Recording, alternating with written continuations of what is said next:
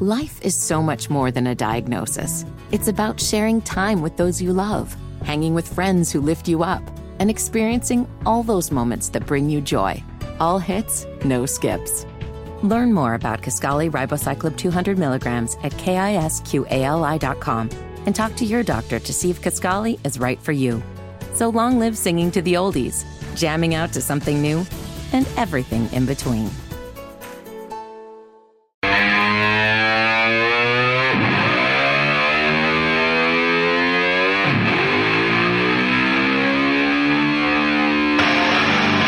Talk 1110 99.3 WBT. It is the Brett Winterble Show, uh, the first hour of the program on a Friday, and we hold Pete Kaliner over for the uh, Friday hangover. Uh, Pete Kaliner, thank you so much for uh, for being willing to uh, spend time with me today. I am blinking now so people can see the hostage video. Yes, I'm being held in studio. Can um can we talk about something that is uncomfortable for many people? Can we talk about Absolutely. Can we talk about the democracy? Yeah, well, you know that's one of my favorite topics. Uh, you you say democracy differently than me, which I think is wonderful. Oh. Actually, how do you say it? Democracy. And I say the democracy. Yes, you're you. Uh, I think you come from a little bit more of a finer pedigree than I do. You you have a more of a Charlestonian kind of. Uh, Oh, very nice. yeah, yeah, like a little bit of higher society than I than I uh, hail from. I think. So at two thirteen this afternoon, I I got a screen grab off of MSNBC, and I, I sent it to you. Do you have that on your phone right now? I do. Did you? Can you? Can you read? I feel like I'm interrogating you on the court. in the court. Can you read? Can you? Can you describe what that's a picture of and read the caption beneath the picture? All right. Uh, the the picture shows um, it's it looks to be like a human being, but uh, from the nose up is chopped off by the picture. So it appears to be some sort of an orange person. Yes. Wearing a blue suit with a red tie, pointing to somebody in a crowd uh, Yes. with very small hands. Yeah. Yes. The- bad orange man. The then the crawl underneath says Yeah. decision 2024, uh, and it says NBC News quote some opponents may leave the country to escape Trump if he wins again. Pete, it's very early in the process to go full freak out. Wait, what does this tell us? Who are these opponents? Are these Well- Republicans in the? Is this Nikki Haley? No, no, Who I is this? Nikki. I, I think it's like Cassidy. I think it might be Vindman and Vindman. I think it, you know, might be those people who are going to have to flee the country. Now, why would they need to flee the country? Okay, it doesn't say they have to. It just says they may. So this is like the whole may versus shall thing, you know? Oh, yes. So this seems like this is their it almost could be like this is their promise, which, you know, don't threaten me with a good time. You know That's know, right. Right. Like, oh, wait a minute. I vote for Trump and I get the Vindmans to leave the country? Wait a minute. This seems like a win-win. What am I missing here? Don't throw me in the briar patch. I don't. I, that's right. I, I don't know that there's any briar patching happening here. But let me say this. Let me say this. I thought they were all about fighting Right. for the democracy. Right. And now, at the first sign of bad orange man, they run into the into the thicket. What it? I thought. I mean, these were the people who invented Antifa, Pete Kaliner. These were the people who invented beatdowns on the streets uh, in the 2017 inauguration in D.C. Right. But why the why are they having to flee? because it's different when Democrats do it. See, they are totally fine with the use of force against political opponents when they're the ones using the force, right? What they're expressing now is like this is the tell, right?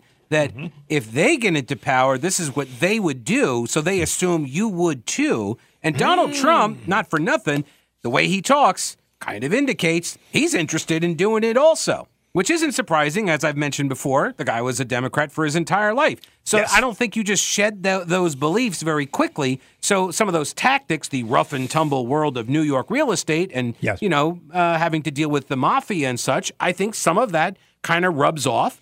And um, and so I think some of these people might genuinely be concerned that Trump might go after them like they go after him. And um, so I think you know, if anything, like now you're you're you're convincing me maybe go vote for Donald Trump. If I'm going to be able to clear out like half of uh, news division at CNN or oh. MSNBC, like this hmm. could like th- th- this could mm-hmm. weigh in mm-hmm. his favor. What do we think?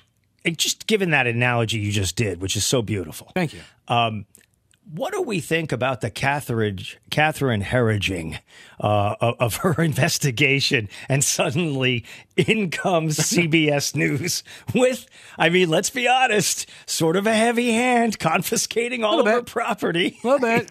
Yeah, a little bit. And uh, Free it- press much? It does, yeah, it does make you wonder. Like, first off, uh, the ones that are, I think the ones that were under investigation, like that's Fox, right? Because the stuff that she had done that they, that the government was looking to nail her over and hold her in contempt over that that dates back to her time at Fox News, if I recall correctly. That does, yes. That Right. part does. So Yes, whatever sources she was developing and had developed and had at CBS, and anything that she may have had in her files at CBS that were about the Fox stuff. Mm-hmm. Yeah, like I don't know how that is being segregated on her Mm-hmm. work computer and all that.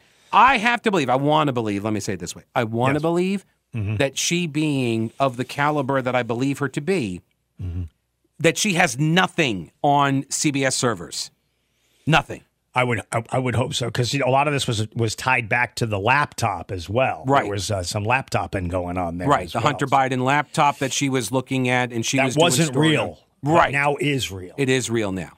Right. Not well, now Israel. it identifies as real, so that's it. Trans. That's very it transed. It transed from fever dream right. to reality. Right. Really kind of interesting. Russian misinformation Mm-hmm. uh, that became real versus uh, what happened with uh, what's his face, the uh, the vodka guy, Smirnov. Smirnov, yes, Right, right. Smirnov. Well, that that guy that was just a dirty. That was just dirty trick operations. I mean, that's that's that's run of the mill sort of stuff out there. You Yeah. know, I mean, but now here's here's the thing where it gets very interesting. Where are the Woodwards and Bernsteins coming out to defend Catherine Herridge? I mean, they they're the originators of of uh, of uh, antagonizing uh, Tricky Dick Nixon. Mm-hmm. Uh, wh- why are they not coming out saying, "How dare you unhand her materials, Right. uh, unhand, uh, give it back"? Uh, this is this is a total violation of of all of the uh, canons of journalism. Well, this is principles, right? I mean, this is a, it's a principled matter. Uh, so they're standing on their principles, which is, you know, to defend the precious, uh, uh, act as a Praetorian guard at all costs. That's their principle. Oh, so see, right. see what you did. You you classed it up, Pete. I did. classed Thank you. up. It's what I, it's what I do. Uh, I can't help it. You know, um, it's. Uh, I just I I read that the CBS brass had they say secured Yes, her secured. office. Um, I, I don't know what that means, and I don't know if that means like Mm. her her digital stuff. Like, I mean, because she remember she had reported this was going back years ago, right? That she or I think it was Herridge or maybe it was Atkinson. I forget who, but that.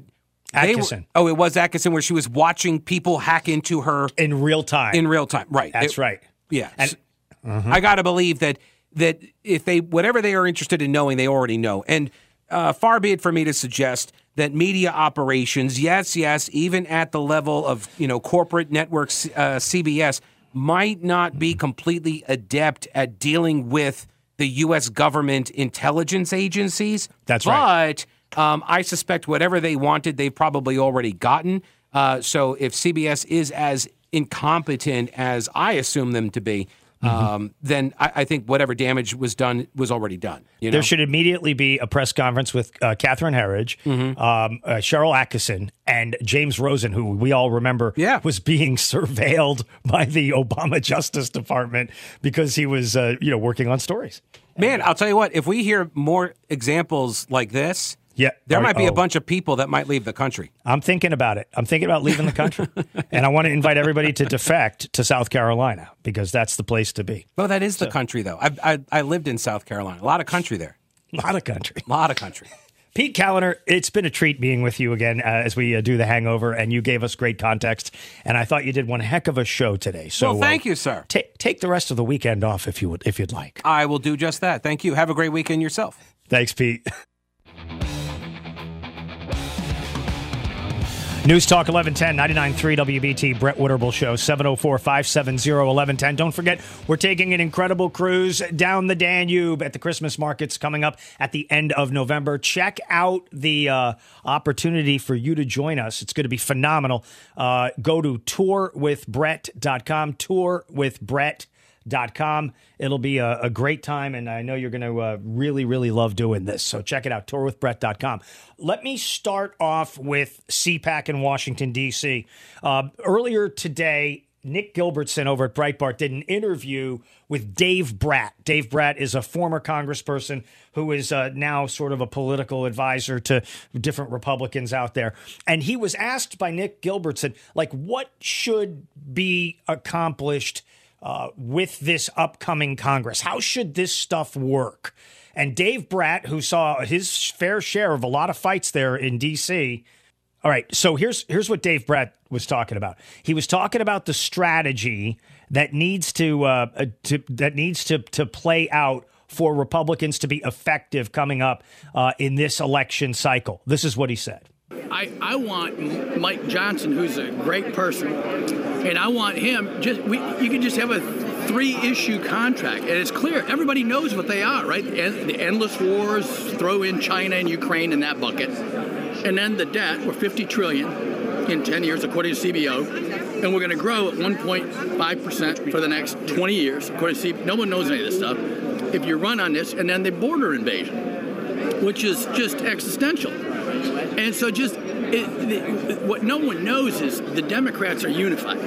The Republicans, when we go into conference, there's 220 guys or whatever there is, right? Congressmen and women. When we go into the room, our strategy is you just fund people and let them go run 220 different elections. That's a disaster because you got some people running almost as liberals or Democrats in certain, you know, in San Fran or Illinois. I get why they want to do that. I, I, I, I, sympathize. But then you can't come together and run on these three issues that are existential for the country. That strategy is terrible. And I'm going to tell you who originated the strategy that Dave Brat is alluding to. I'm not saying Dave Brat is wrong. I think Dave Brat's right. But what he's talking about is go back to the bad old days of 2016 when Mitch McConnell and uh, uh, Pablo Ryan decided that you guys were going to be on your own. Just go home and say what you have to. If Trump becomes the president, just go home and say what you have to so you can retain the seat. There's no strategic vision. It's the running of the bulls, and people are getting gored. Dave Brat is right. The border is a is an is an existential threat. The the endless wars are existential threats. Fifty trillion dollars in spending uh, in debt is an existential threat. So what you have got to do, what you have got to do, is you have got to make sure you're going to go hammer down on the people in your conference so that they're on the same page. You see how thin the margins are right now, and I understand Mike Johnson's got challenges in front of him. But those margins are thin. What do, what do you have if you're in the Republican uh, uh, conference? You have like uh, five, six, eight votes at best. The Democrats are in lockstep with each other, and that is a is a problem if you're going to tell people, hey, if you live in Metro Chicago or Northern California or, or, or, upstate New York and you're a Republican, you could just you could just say whatever you want and and and do whatever it takes to get elected. Yeah, but you have to stick to your plan. Otherwise, people get shocked when you impeach Mayorkas, right? And you saw three defections from the Republicans because they didn't want to impeach Mayorkas for malfeasance down at the border. It's disgusting. So Brat is exactly right. You have to get on the same page, or, or, or else it's it's a disaster. If you if you don't stay on the same page, you're going to fall apart. Uh, remember, C- Coach Doherty pointed it out, and I thought he was spot on when he said it. The issue with George Santos was you should have gotten him as a vote to impeach Mayorkas and then you kick him to the curb if that's really what you want to do. But you have got to make strategic decisions and not just go, you know, hither, dither, and yon. That's my thought. I'd love to get your thoughts as well. Our telephone number 704 570 1110. Look, I understand there's a lot of frustration out there about road closures, uh, uh about the, uh, the, the, the Trump rally coming up uh, over at Winthrop. I understand that there's a lot of frustration out there. This is what happens every time a president, a former president, president, of a first lady, a vice president comes to visit an area, you're going to have, especially on a Friday, you're going to have a lot of traffic. It's because of the security that's required in this crazy, wacky, Hamas-driven world. You you you have to make sure people are going to be safe and secure, and you're just going to have to, as they say in the traffic department, pack your patience.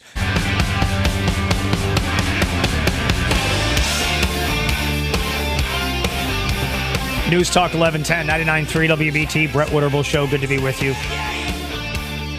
So let's uh, let's dive into something that I think is very interesting, and it's the relationship between Nathan, I rent lots of cabins, Wade, and of course Fani Willis. Boy, she's been off the radar for this entire week. Nobody's talking about Fani Willis. I mean, what could you really say about it, given the fact that um, you know, she was basically humiliated last week and made out to be somebody who was less than honest, right? All the way around. So here's a report out of Atlanta that I that I was able to put together. And it's very interesting to hear the difference in what really happened and what she says happened. I think this is the death knell for her effort to get rid of Trump. They may bring somebody else in, but I think this is a death knell. Go.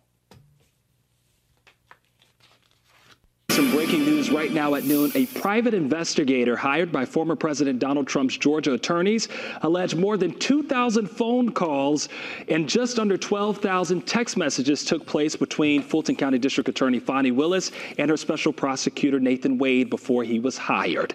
This morning, Trump attorneys Steve Sadow and Jennifer Little filed an affidavit in Fulton County Superior Court from Charles Mittelstadt. That's a 59 year old criminal defense investigator who's now now been hired to provide a voice call and text history for Nathan Wade. Wade and Willis engaged in a now acknowledged, I should say, a romantic relationship, but the couple claim that their relationship began after Willis hired Wade to assist in her investigation and subsequent indictment of Trump and his allies. This story is developing by the minute, and you can read more on this new filing on our free Atlanta News app and, of course, on the free website, atlantanewsfirst.com. Holy cow, 2,000 phone calls and 12,000 text messages? I, I can't even imagine that amount of back and forth. But this is what uh, they're they're saying has happened here. I mean, if this is the case, then that judge has got to bounce her uh, off this case. I mean, this just shows maximum collusion. 2,000 2, phone calls. Like, do the math on 2,000 phone calls. That's incredible. That's 500 calls. That's more than one a day. That's 500 calls per year for four years? Every day you're getting all the, I mean, 12,000 text messages? Uh, something is uh, something is not right. Something is uh, definitely uh, clearly uh, wrong about this situation. I mean, that's all I can tell you. But I mean, my gosh, what are we what are we seeing here? Here's what we're seeing. You're seeing desperation set in because these cases are not going the way these folks figured these cases would go. They thought this was going to be like an episode of The West Wing, or, they thought this might be uh, an episode of, of Law and Order or something like that. But the reality is, you have uh, just so much bandwidth that you've got to try to use to convince people that Donald Trump is going to be removed. Once you start seeing these cases not bear fruit, people are going to start turning their backs on it and going, okay, I get it. This is just not going to happen. You're wasting our time. You're wasting our resources. You're doing all that sort of stuff. And I mean, look, if, if you wanted to do an A B comparison, clearly you have much more competent thieves operating in New York when it comes to trying to pull things out of Trump's uh, empire than you have down in, in Fulton County in Georgia. Uh, Fan, Fani Willis, I mean, when you think back to the way she testified and the way she was yelling and screaming and pointing uh, at, at, at, at the different witnesses, that looked like an episode of, I wouldn't even say Judge Judy. I think it was an episode of Maury Povich. Uh, it was Maury Povich. It was it, it was any of that sort of stuff. that that you would expect in daytime programming. It, it, it might even have reminded me of an episode of Cheaters. Remember that big hit show, Cheaters? In Spanish, the Spanish episode was referred to as Secretos. There was Spanish cheaters and there was English language cheaters. To me, it felt like that. To me, it felt like, okay, we're going to do a sting. We're going to run up on him in the mall and we're going to say this, this, and that. You look at Tish James in, in New York and you look at that crooked judge, uh, uh, Engoron, and you can only conclude a couple of things. They actually, they, they actually have their, they actually have like a plan to try to take Trump out. I don't think it's going to be effective because once the adults, meaning the big business interests in New York, and of course uh, the, the, the the courts that are serious courts uh, are going to look at this and say this is not the way we want to approach any of this. Um, th- this is just devastating, though. This is this is devastating. I mean, you think about that. You th- you think about the, the way they're talking. Are, uh, uh really, two thousand? I mean, George, you and I know each other fairly well. Would you could yes, you sir. imagine two thousand calls in a year? From one person? Brett, t- you there? And, yeah, I'm here, buddy. I'm here. You got me.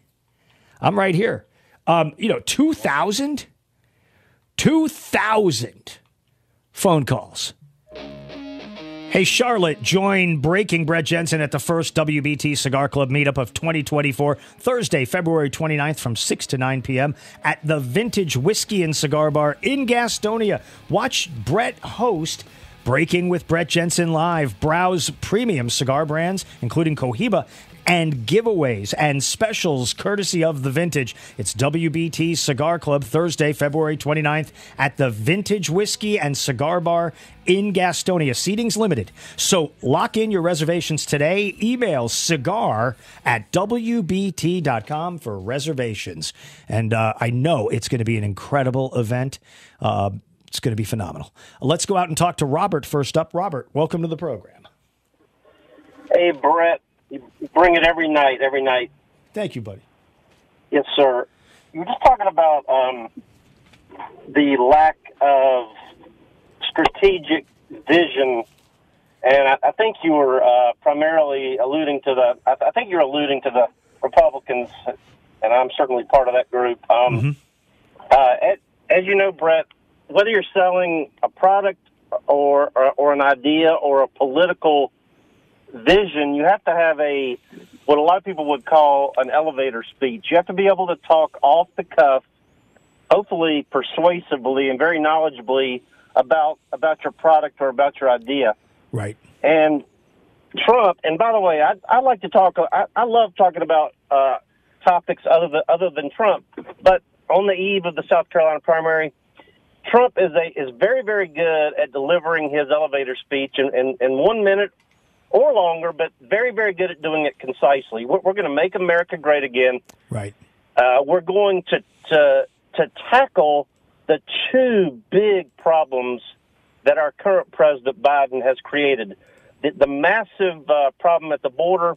We're, we're gonna we're gonna uh, deport a lot of people. Uh, we're going to shut down that border and we're and we're gonna we're, we're gonna solve that problem to the to the best extent possible. We're also to drill, baby, drill. We're not only to be energy uh, independent, but we're to be energy dominant.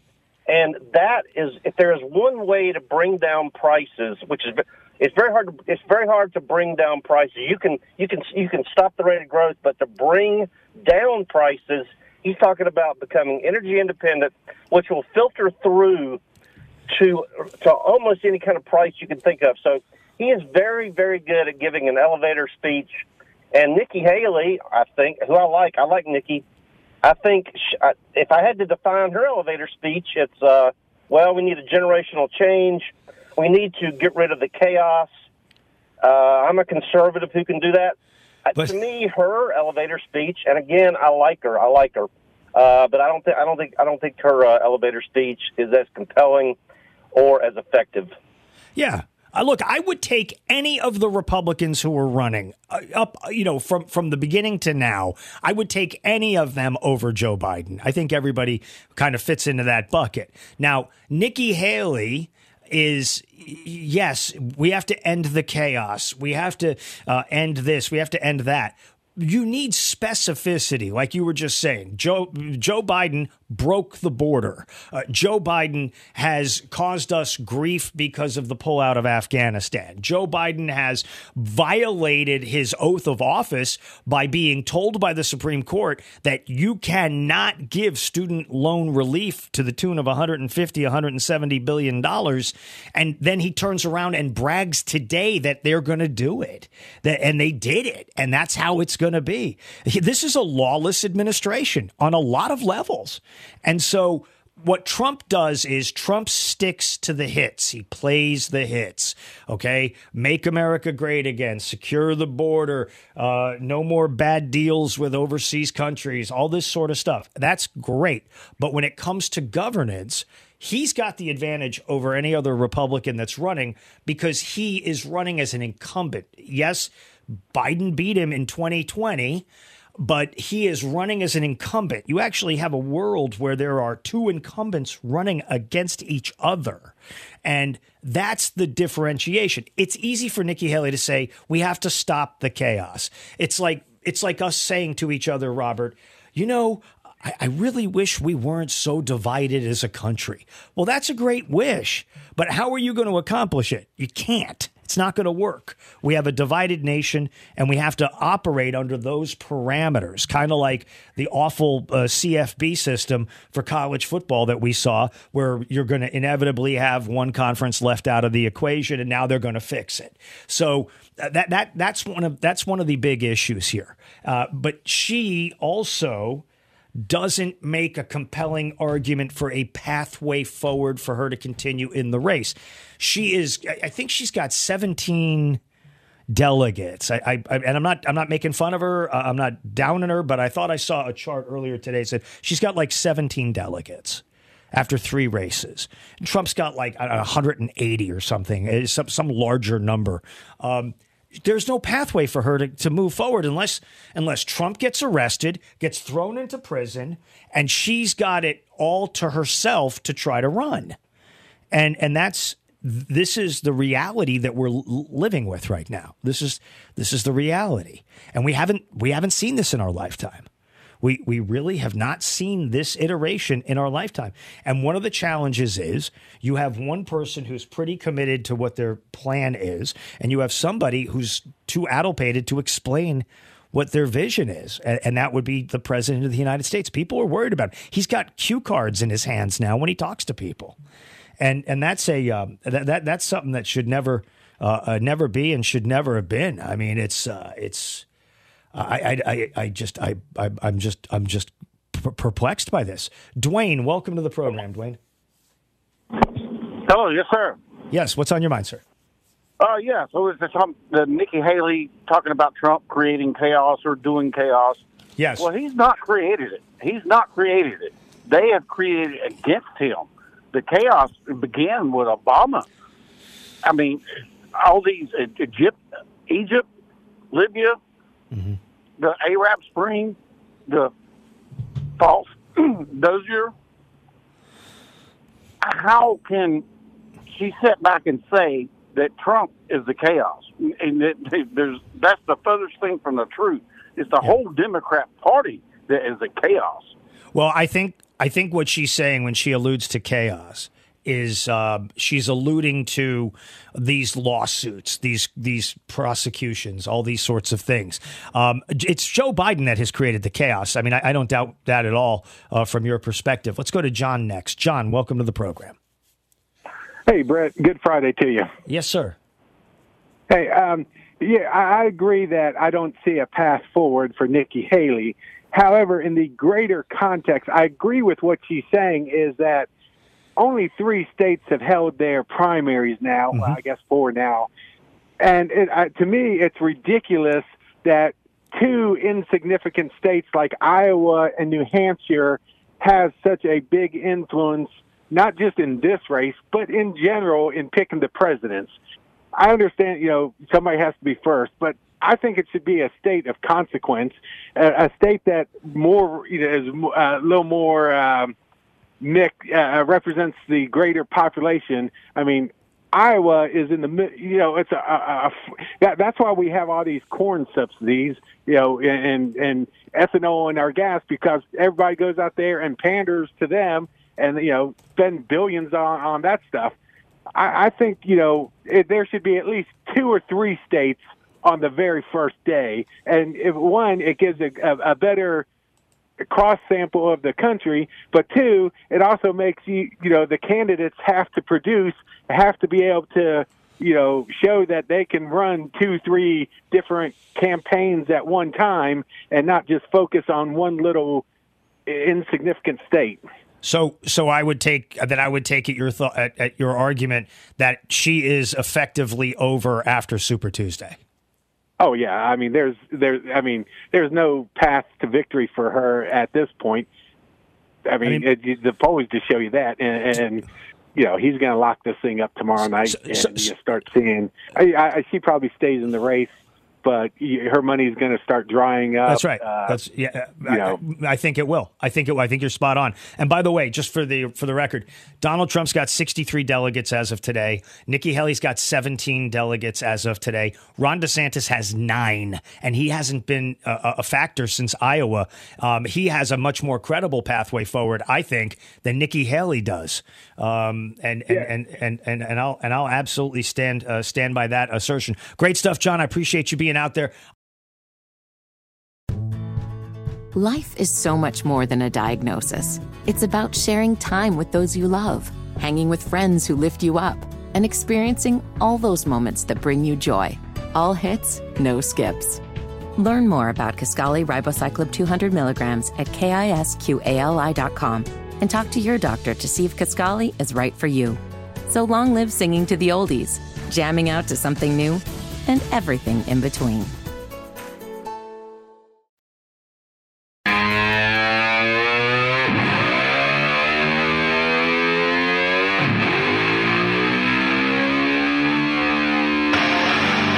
News Talk 1110 99.3 WBT Hour 2 underway. Great to be with you on this Friday. Please be patient. I know there's uh, traffic issues that are happening out there. I've got loved ones that are trying to transit the uh, the city and to get out of town. It's uh, it's it's a real bear, and this is what happens when a president comes in to visit and uh, and spend time, uh, whether it's Republicans, Democrats, a vice president, uh, a president, of vice. I mean, it doesn't matter. Uh, that's that's what you got uh, kind of happening here. Uh, I am looking inside the the the arena there in Rock Hill. over at Winthrop, as we get ready for this rally to get underway, and a new a new addition. I have not seen this. If you have seen this at the rallies, I have not seen this. There there are people who are waving signs that say "Fire Biden." Uh, very creative, and that's what happens when you have a you know a person who is running as an incumbent against an incumbent, uh, and that's uh, it's a rarity. It is a it is an absolute rarity in so many uh, different ways. Uh, I, I want to talk about the president, though the the, the, the current president, uh, Joe Biden. He um, he's getting a raw deal He's getting a raw deal. How do I know that he's getting a raw deal? He's getting a raw deal because I heard it on MSNBC. There was a senator once upon a time named Claire McCaskill, and she is upset about what the New York Times is doing, that they're being vicious to Joe Biden. Vicious to Joe Biden. Cut number 22, please companies still exceeding in terms of their global reach. But you know what they really look down their nose at? They look down their nose at Donald Trump being the leader. I mean, what they everyone says to you when you travel, well, you wouldn't elect him again, would you? Um, hasn't the country learned? You wouldn't ever give this guy power again, would you? Tell us that he's not going to be reelected. Please tell us that you've learned your lesson. So the only blemish on the great country of America worldwide is, oh. in fact, Donald Trump. And can I make a suggestion? I move that every newspaper in America quits doing any fact checks on Joe Biden until they fact check Donald Trump every morning on the front page. It is ridiculous yeah. that the New York Times fact checked Joe Biden on something. I mean, he vomits lies. Trump vomits lies. And he, every day, over and over and over again. And it's just ridiculous. Don't fact check Joe Biden. Don't do that to him. Wow. That, that is a whole new standard. That is an entirely new standard. I, I I'm not I'm not anti fact check, okay? If you want to fact check, fact check everybody. Fact check. Don't just fact check Biden or Trump. Fact check Schumer. Fact check uh, uh, Nancy Pelosi, Hakeem Jeffries. Fact check those people. Fact check everybody. You want to fact? You want to? You have an entire beat in the newspaper. That's the fact check uh, page. Fact check them all. I'm, if you're going to do it, but you know they started early on with we're going to fact check Donald Trump every single moment of every single day, and what they never did was they didn't make allowances for hyperbole. I know, I know there are a lot of people who went to public school, so let me say that in a different way. Um, there were a lot of people that did not understand hyperbole. Well, because that's that's that's how they, I think they teach it in the public schools now. Hyperbole. They don't call it hyperbole. Hyperbole is too much of a highfalutin word. It's like it's like a a Greco word. It's like a Greece a word from Greece, right? Hyperbole. You can't do that. You get that, that that's that's a racist, uh, sexist, homophobic, transphobic. Uh, it's all those sorts of things. Uh, the hyper hyperbole is how you go about doing it. But I'm I'm a big fan of of fact checking because I'd like to know if people are telling the truth or not. However, I would like to know what the fact check report looks like for each newspaper and and outlet that's out there too. Everything can be fact checked. You guys want to fact check my show? Fact check it all you want. It's why when I have stories, I attribute them. When I play clips, I attribute them. I don't make stuff up because you don't have to. The idea of making up lies and making things up in this day and age, you don't have to do it because the world is really, really wacko. It is a really, really wacky place. And, you know, the idea that, that, that you'd have to make something up when it's like shooting fish in a barrel, my lord, it's unbelievable. Speaking of something that I never thought I would see, I genuinely never thought I would see this. Did you see what they're doing in Chicago? No, not the not the not the Democrats deciding to support the Republican Party. That's a big that's a big deal. But did you see what they're doing in what they're doing in Chicago is genuinely frightening. They have decided in the interest of equity, in the entrance, uh, in the interest of of safety. Now, hear what I'm saying. In the interest of safety, the Chicago Education Department, the department that runs all of the schools, I think this, I think they call it the CTA.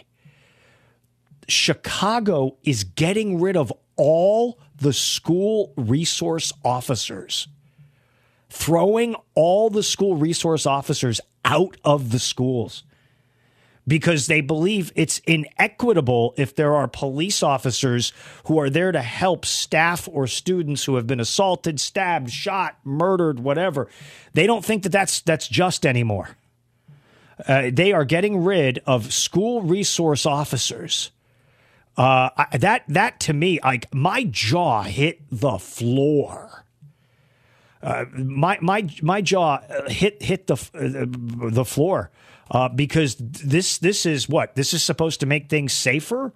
Chicago's Board of Education made a decision Thursday on CPS school resource officers in a unanimous vote. Chicago's Board of Education approved a plan to remove police officers from the Chicago public schools starting next year. Wow. I mean that that city is so violent and so dangerous and they just they're going to double down on it. So here's what's going to happen. I'm going to tell you right now what's going to happen. Get ready, folks. Get ready. This call will start to sweep across the country.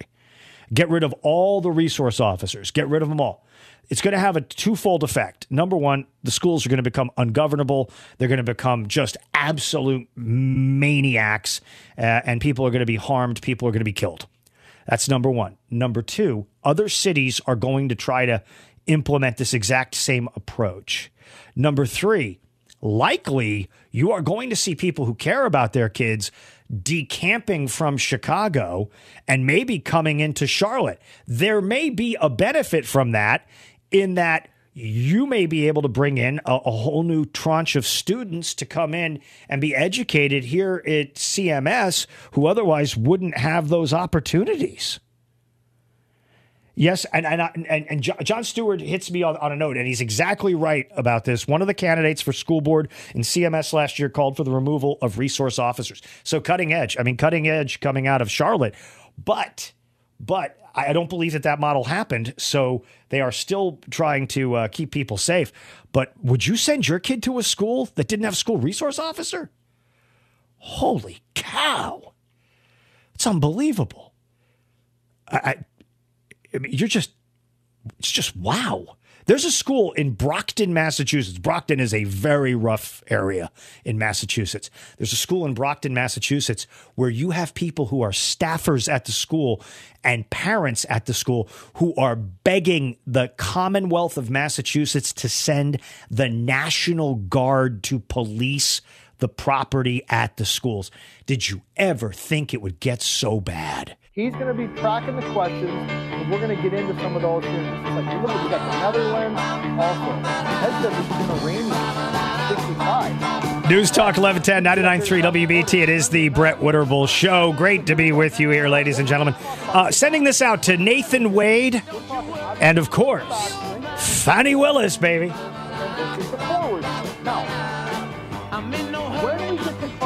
I mean, how much time did they spend together? They lied about the number of nights they spent together. 2,000 phone calls, 12,000 text messages. You know, I I rent a lot of cabins. I rent a lot of cabins. That's what we're finding out. We played the clip earlier. It's unbelievable. It's incredible. 704 570 1110, News Talk 1110 993 WBT. All right, let's jump out and uh, take this call from John, who's been patiently holding on. John, welcome to the program. Hey, good afternoon, Brett. Uh, thank you for taking my call. It's always a pleasure. I wanted to make a comment about the school resource officer situation out there in Chicago. Yes, sir. But uh, if I may, if I may uh, deviate for just one moment about Old Fani, of course. They, uh, some people thought the attorneys uh, for the defense were stumbling last week when they were trying to uh, figure out her residences. Mm-hmm. All right? mm-hmm. They had up their sleeve this whole time that affidavit of all those phone calls. Wow. So they did. I mean, they tripped and they tripped and they tried to nail her down to figure out what address was yours. All mm-hmm. all in that testimony last week. Yes, and they came away looking flustered. Well, they got it and now they've perjured. They got them on perjury. Whoa. But, uh, my school resource, Whoa. my school resource thing for your caller yes, is sir. I used to run a municipal, and I had SROs, and they were federally funded. My municipal was poor, and they were they were a grant program. So as long as I kept the police officer, it enabled me to hire one. But as long as I kept them in the school, the first three years was funded, and then I had to reapply. And typically, you keep getting those monies. Now, this is the thing. Every time I got one, mm-hmm. my budgetary people pulled out of the line item the actual money used for the police department because it was coming from a different source. Huh. So in Chicago's instance, they're going to have, you know, we'll just say $100,000 per cop, total yeah. package. They're going to, you know, they've moved $750,000 out of their police budget because it's coming from a separate resource. So when that money dries up, what are they going to do? They're going to get rid of the police. We can't afford them anymore. Wow. So they're doing everything that they have promised to do in Chicago going back eight years. We're my, going my to gosh. get rid of our police force. We're going to stop policing. We've gotten them out of the schools. We can't afford them. They're all gone. And we all know what happens when you take law and order out of an equation. That is, look, that that is incredible because you know what will follow next. They'll they'll they'll, they'll even have bigger savings. You know what they're going to have? They're going to have fewer teachers wanting to go into that into that lunacy, uh, risking their lives. I mean, what, what's next? I mean, and, and and I'm not I'm not making fun of this or making light of this, but are we going to so we going to give the players uh, the uh, the teachers uh, stab vests and uh, flak jackets because I mean the the rounds are going to be flying in those classrooms and the stabbings are going to go uh, way way up. And how are we supposed to make this work? Is it is it we're going to well, supposed to hug it out? The tragedy, the tragedy on the wall, the writing on the wall is this. Uh, Charlotte City Council played around with the idea, or has played around and committed yeah. funds to these neighborhood mediators. Yes. All right. Instead of policing, we put neighborhood mediators out there to stop the gun shooting and the violence.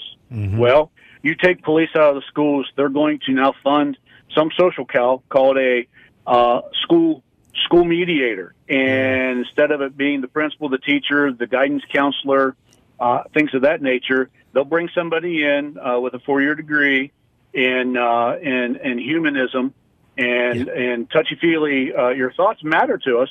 Yeah. And they'll put those people in there and try to mediate uh, the 15, 20 person brawl in the in the hallway.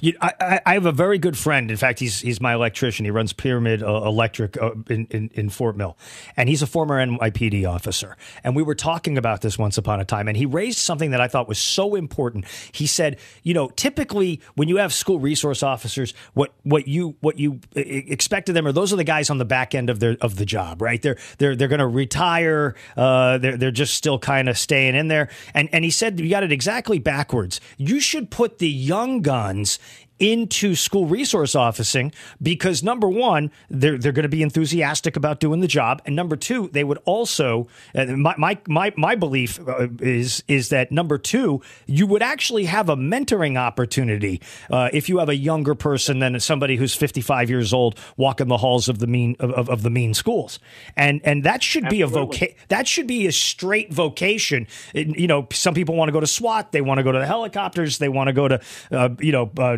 gang gang intervention. That should be a vocation for young cops coming up who can build those relationships and try to try to d- d- you know diffuse things. Be an impressionable individual. That's right.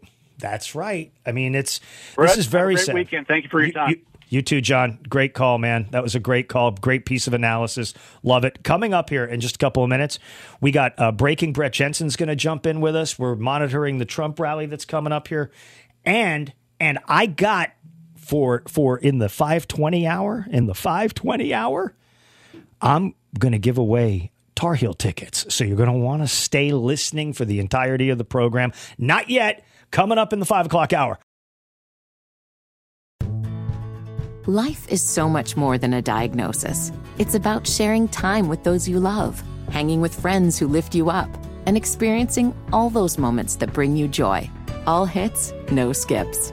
Learn more about Kisqali Ribociclib 200 milligrams at kisqali.com and talk to your doctor to see if Kisqali is right for you. So long live singing to the oldies, jamming out to something new, and everything in between.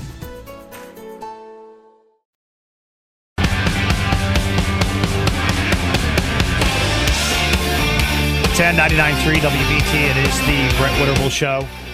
Happy to welcome back to the program my very good friend, Breaking Brett Jensen. I'm excited for your uh, cigar night. I'm excited for your coverage tonight with uh, with what you're going to uh, be coming down the pipe with uh, there, Breaking Brett Jensen. Good to have you back on the show. Thank you, sir. And I'm really looking forward to our first, our inaugural cigar club night. I'm really looking forward to that. That's going to be awesome. That's going to be that's on February 29th, and you definitely want to make sure that you are uh, signing up for this. Uh, just head on over to cigar at wbt.com for reservations so that you can come out and spend time. All right, I, I'm gonna. I want to talk about your show that you've got coming up tonight, but I want to float float something by you because you you watch a lot of these trends that happen, especially in municipalities. Okay, and here's here's what I'm curious about: the city of Chicago voted unanimously to get rid of all school resource officers starting next year. Breaking Brett Jensen, what could possibly go wrong? So basically, what you're saying is that's reason number 7,487 as to why no one should ever live in Chicago. It's incredible. It's they, they want a softer, a nicer approach with the with the people uh, at, at the school. So here's my here's my thing because you know there was a a candidate here, Monterey, that wound up being elected at school board here, and she you know famously said that she didn't think that there should be school resource officers because the black and brown kids were triggered, and of course my response to that is, isn't it better for kids um, to be triggered emotionally as opposed to having someone actually pull a trigger? But you know, um, so the thing is, is that you know it, it's. I, I don't have sympathy for the residents of Chicago or LA or San Francisco or New York City. I mm-hmm. honestly don't. And here's why. You're the ones who elected them. Yep. You're the ones who put in power. Yep. Now you reap what you sow. I have zero sympathy. And it's again, it's just another reason why there's great migration out of those rat holes. That's what I was going to say. So that may mean that we will get new students coming in from Chicago who want to feel safer in, in the Charlotte schools as opposed to Chicago. That's right. You know, but the only thing is the biggest trend is you have to say, look, now just remember your voting ways because That's right. what you That's did right. previously obviously was a disaster. Absolutely right. Don't do the same thing and expect different results. So let's talk about what you've got coming up tonight. Very interesting program. Uh, what what what are you uh, looking at, and what are you sharing with the audience? So tonight I do have a special program, Brad. I appreciate you bringing that up. It's uh, so I've got Dale Folwell. He's the North. He's currently the North Carolina treasurer, but he's also running for governor on the Republican side. And he made national news this week when he announced that North Carolina will not cover for state employees, and there's like 275,000 state employees, so we're not talking a small number. But the state of North Carolina, insurance-wise, will not cover Ozempic, the the famous you know a trendy weight loss drug, yeah. on insurance programs. Ozempic was made for diabetes. If you have diabetes and you need Ozempic, it will the state will totally cover it, but they will not cover the use of Ozempic just to lose weight. And so I bring Dale Folwell on tonight to talk about the state's decision to do that and why they decided to do that, and then also catch up with him on how the campaign's going as he runs for governor.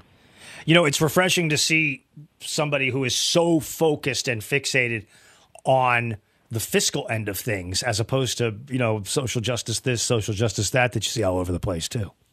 Oh, absolutely. And then the other thing tonight that I'm really excited about um, it's the first time I've really done an extensive interview with this person, Catherine Truitt, the North Carolina uh, superintendent. You know, mm-hmm. she oversees or helps oversee all of education in North Carolina, and she's running for reelection. And I have a very in-depth and intense interview with her tonight. Does does she in her role and, and, it's a genuine question I'm just curious does she knock heads a lot with the governor and, and stuff? I mean how, how, does how does that all how does that all kind of work out when when you're trying to get the kids educated but you've also got people who want these uh, social elements uh, to be to be the drivers rather than uh, outcomes? Absolutely, and she has bigger issues, or there's bigger locking of the horns with the state school board, and here's why: the school board members are appointed by the governor, and so all but one of the state school board members are hard liberal, or at the very least, just plain liberal, mm-hmm. and she is a conservative. Catherine Truitt is a Republican, and so Here's the way I like to explain it to people. People think that the state superintendent has a lot of power, like the superintendent has power in local school districts. They don't. They have very little power, actually. They can help try. Here's exactly who they are. They're like the mayor of Charlotte. Vi Lyles has very little power. It's the city council with all the power, and Vi Lyles can try and influence things and oversee things and try to help things get passed into law. And she has done that. Catherine Truitt has done that. But when it comes to the actual day to day rules, mm-hmm. that's the state school board, and there's very little influence that, or very little that the state superintendent can do with that state school board other than, you know, try to influence or meet a happy medium, just like the mayor in Charlotte can. But that's about what they are. So basically, they're the mayor of education in North Carolina, if that makes sense. Great, great analogy. That's a great analogy. It makes it makes it very, very clear. I want to I want to pivot you over one last thing real quick here, Brett, because uh, I always appreciate your insights. Um, you, have spent time in South Carolina. You've you've uh, you've gone to school there. You've you've you've been over there. Is is there a particular area that you think people ought to be paying close attention to with results coming in tomorrow in, in, in the state of, of, of South Carolina um, with this battle between Trump and, and Nikki Haley. I don't expect that Nikki Haley is going to uh, have some huge swell, but I mean, who knows? You've had 372,000 people move into South Carolina since uh, she was last governor. Um, and so a, a lot could change. But is there is there a bellwether place that you kind of keep an eye on down there? I think there's three. and it's the big, it's the three big cities. It's or you know, comparatively speaking, for South Carolina, Greenville, Columbia, and Charleston. Mm-hmm. And the reason I say that is because those three cities are predominantly liberal. They're very liberal. And if you have most of those people, let's say, that are either that are conservative or independents, and they consider themselves to be moderately conservative or center right mm-hmm. conservative, how many of those actually vote for Nikki Haley in those three big cities as opposed to a town, you know, like Bamberg, South Carolina, or Chester, South Carolina, or whatever that just don't have a lot of people? How many people in those three big cities actually come out and vote? I think that I'm just curious to see what the turnout will be in those three cities, which all three, like I said, are predominantly Democrat. How many independents and how many uh, people actually vote for Nikki Haley in those three areas? To me, that to me that's the one that I want to be looking at the most. Because if be, she uh, loses those three yeah. cities, then she's got zero chance. Yeah, uh, going to be a uh, going to be a, a great night tonight with your program, and then obviously we'll be monitoring all of this throughout the uh, weekend with commentary coming back on Monday. Uh, appreciate you coming on with us, and I, I do appreciate you uh, spending time with us, my friend. Anytime, Brent. I really appreciate it, buddy. Hey, you got it. That's uh, Breaking Brett Jensen. Make sure you sign up for his uh, for his event over uh, at the uh, at, at the cigar uh, uh, bar in Gastonia, the Vintage Whiskey and Cigar Bar in Gastonia. Email cigar at wbt.com for reservations. We're going to dip into this rally when we come back.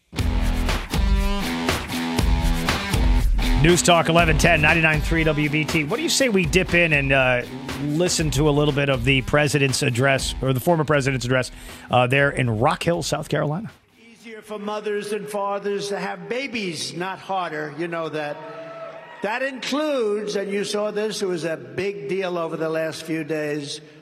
That includes supporting the availability of fertility treatments like IVF in every state in America. You've been seeing, you've been seeing Alabama. It's been a big story, like the overwhelming majority of Americans, including the vast majority of Republican, conservatives, Christians, and pro life Americans. I strongly support the availability of IVF for couples who are trying to have a precious little beautiful baby. I support it. And today I'm calling on the Alabama legislature to act quickly to find an immediate solution to preserve the availability of IVF in Alabama, and I'm sure they're going to do that. The Republican Party should always be on the side of the miracle of life and the side of mothers and fathers and beautiful little babies. Have to be on that side. IVF is an important part of that, and our great Republican Party will always be with you. We're always going to be with you in your quest to find that ultimate joy in life. You know, the ultimate joy in life is a beautiful, healthy, wonderful baby. So we are with you, and I wanted you to know that. And a lot of Republicans call me. I put that message out on a, a thing called Truth Social. Has anybody been tuning in lately? It's hot. Truth Social's hot. But we put it out a little while ago, and a lot of people called up, a lot of politicians called up. Thank you, sir. Thank you. And uh, that's the way we feel. So we're going to be with you all the way, and uh, you're going to see things we want to. We want to help. I mean, it's a very big subject, frankly, very complicated and very big. But That is some of the president the way, and I speaking uh, in in uh, Rock Hill, uh, uh, espousing the uh, the imperative for people to be able to uh, have kids, and uh, that that's uh, that's certainly a very very important point, and many many people are going to be uh, weighing in on that. I want to go back to last night. I want to go to last night at CPAC uh, there in uh, in Maryland. They, they they they are right on the cusp of DC, but they're actually technically in, Maryland at at the at the event location. I debated going, but I I think the the CPAC event next year is going to be much more uh, important than the one this year. It's just my just my two cents, but last night we had one heck of a speaker come in to uh, address the group And this is somebody who you may or may not be familiar with. Um, his his name is um, Nayib Bukele. Nayib Bukele. He's the president of El Salvador. He's the guy that got all those criminals locked up in the country. And they tried to basically cap him in, in terms of n- not necessarily in a violent way, but George Soros put a target on his back, and Bukele stared him down. This is the president of El Salvador, a guy with a lot of charisma, a, a guy who understands what works uh, for a country. And this is what he had to say last night. He put a lot of people on notice last night, cut 30 companies still exceeding in terms of their global reach. But no, no, no, that, they no, that, that's not the right cut. It's uh, it's uh, cut thirty that I had sent uh, over. Uh, Nayib Bukele of uh, El Salvador. They don't Talk- have a democratic mandate. If they want a seat in the table, they should run for office. Let the people vote. It will not be a pretty sight for them if the elections are free and fair. I mean, who elected Soros to dictate public policy and laws? Why, why does he feel entitled to impose his agenda? Let How me about- tell you something? Yep. Soros and his cronies hit a brick wall in El Salvador.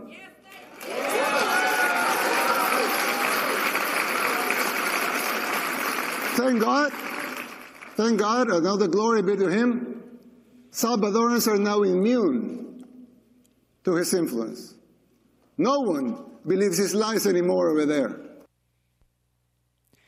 Remember, Rashida Tlaib, the squad, Ilhan Omar, these people all went in to try to depose this guy from the presidency of El Salvador. El Salvador, for, for decades, has been an incredibly dangerous place. In fact, your, your very special border czar, Kamala Harris, went down there on a fact finding tour to see what it was that was causing uh, the explosion in crime and, and murders on the streets. And she came back and said, effectively, it's climate change. Climate change, and people can't uh, can't get jobs. They can't do any of those things. The reason why they were having difficulties in El Salvador was because of the gang problems down there. And once you start arresting people, prosecuting people, sentencing people, you, you have a situation where you can start to take back control of the streets. This guy is going to be a significant player for, for years to come. And I, and I pray that he doesn't lose his life um, in this mission because there are certainly elements in this world who do not want him to be successful in that country. But what's curious, like think about the trend lines you're seeing here. All right, so you see, um, you, you see what what Trump did. He got elected. It was a shocker.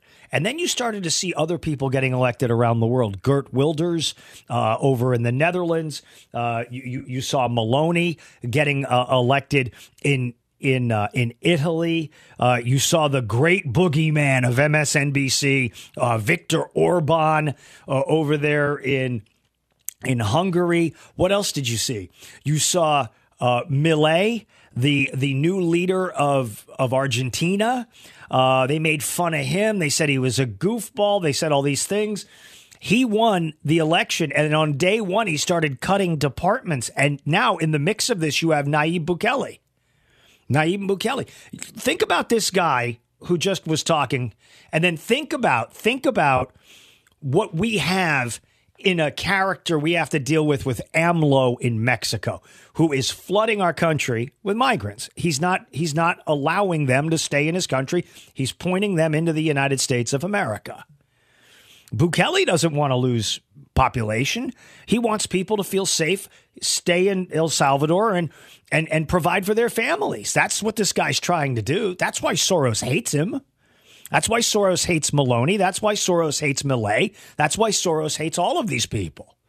Because this is about control. And if, if you're not bowing to the World Economic Forum, if you're not bow, bowing to to people with influence like the Sorosistas, uh, you're you're you're going to be on the outs, and they're going to come for you, and they're going to come for you hard. They they're coming for Trump. Uh, they, they they have come for him. They are coming from him for him now, and I mean this is a uh, this is a real challenge that we're facing. I think it's a fascinating time to be alive. I think it's a fascinating time to see the ebbs and the flows in these regards because the, the more these people get elected, these populists, the more populists decide to run. And before you know it, you have a revolution, not in a violent, bloody coup style revolution, but a revolution in change. It's a big deal. All right, coming up. I got Bo Thompson coming by. And on top of that, we're going to give away tickets. Miami versus the Tar Heels coming up this next hour. Stick around. I got two pair. Life is so much more than a diagnosis. It's about sharing time with those you love, hanging with friends who lift you up, and experiencing all those moments that bring you joy. All hits, no skips. Learn more about Kisqali Ribociclib 200 milligrams at kisqali.com and talk to your doctor to see if Kisqali is right for you. So long live singing to the oldies, jamming out to something new, and everything in between.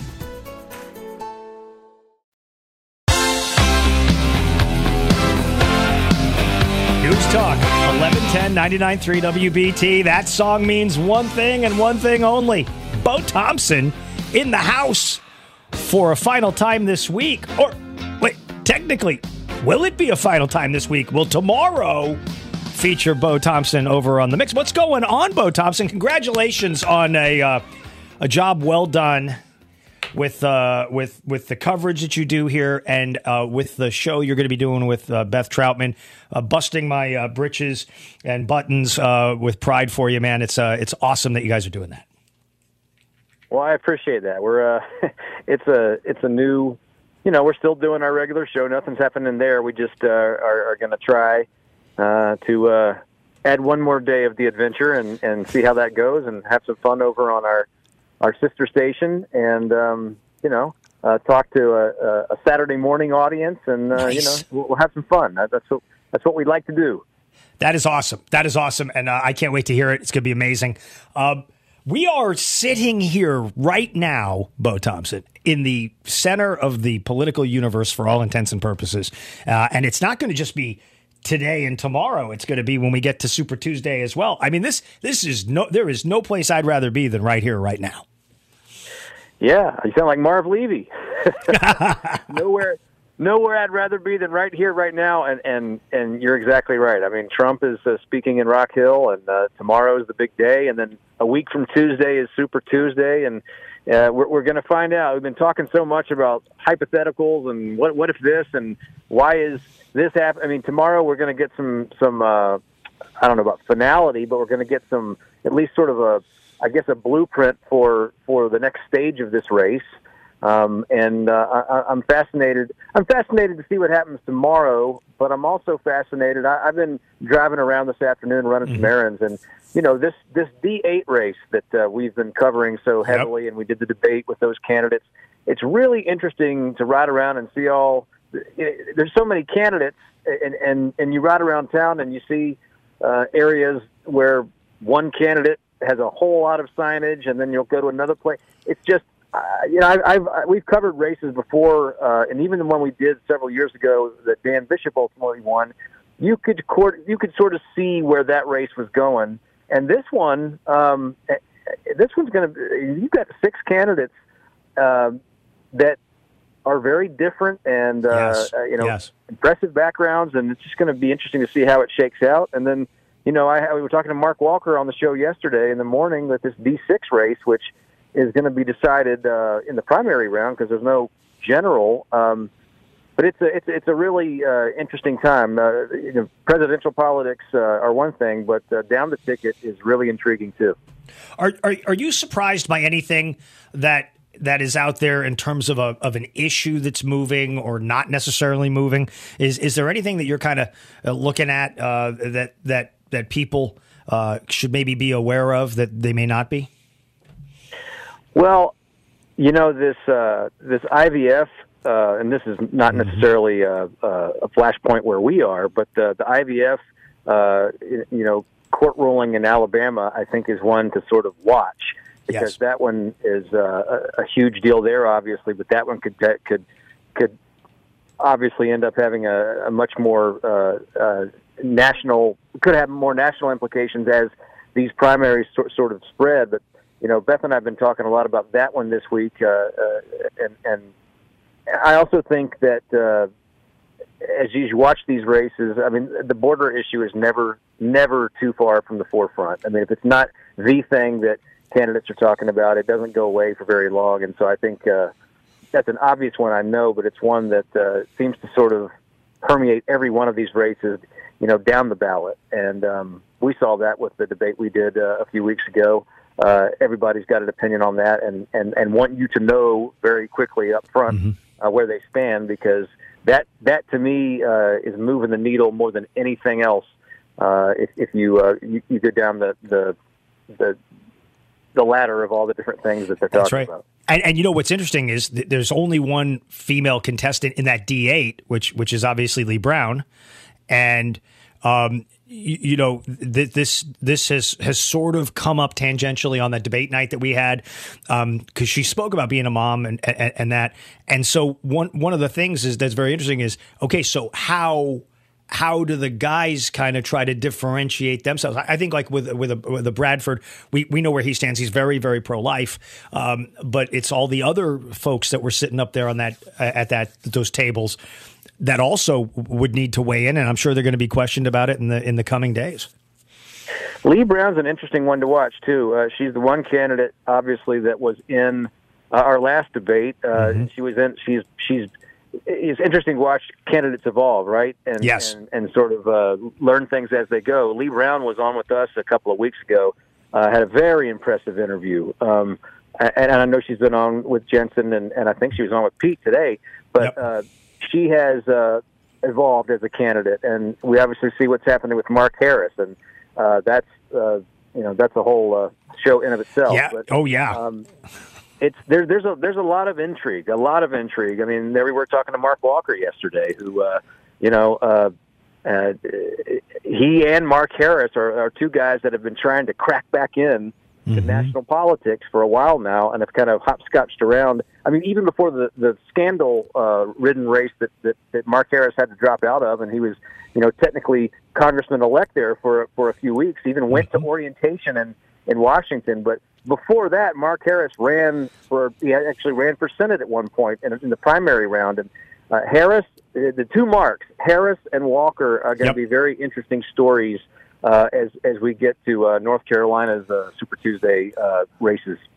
Okay, you you raised it, so I want to I want to ask you, and it's like nothing to do with the politics per se of what what we're talking about. Can, can you imagine, like?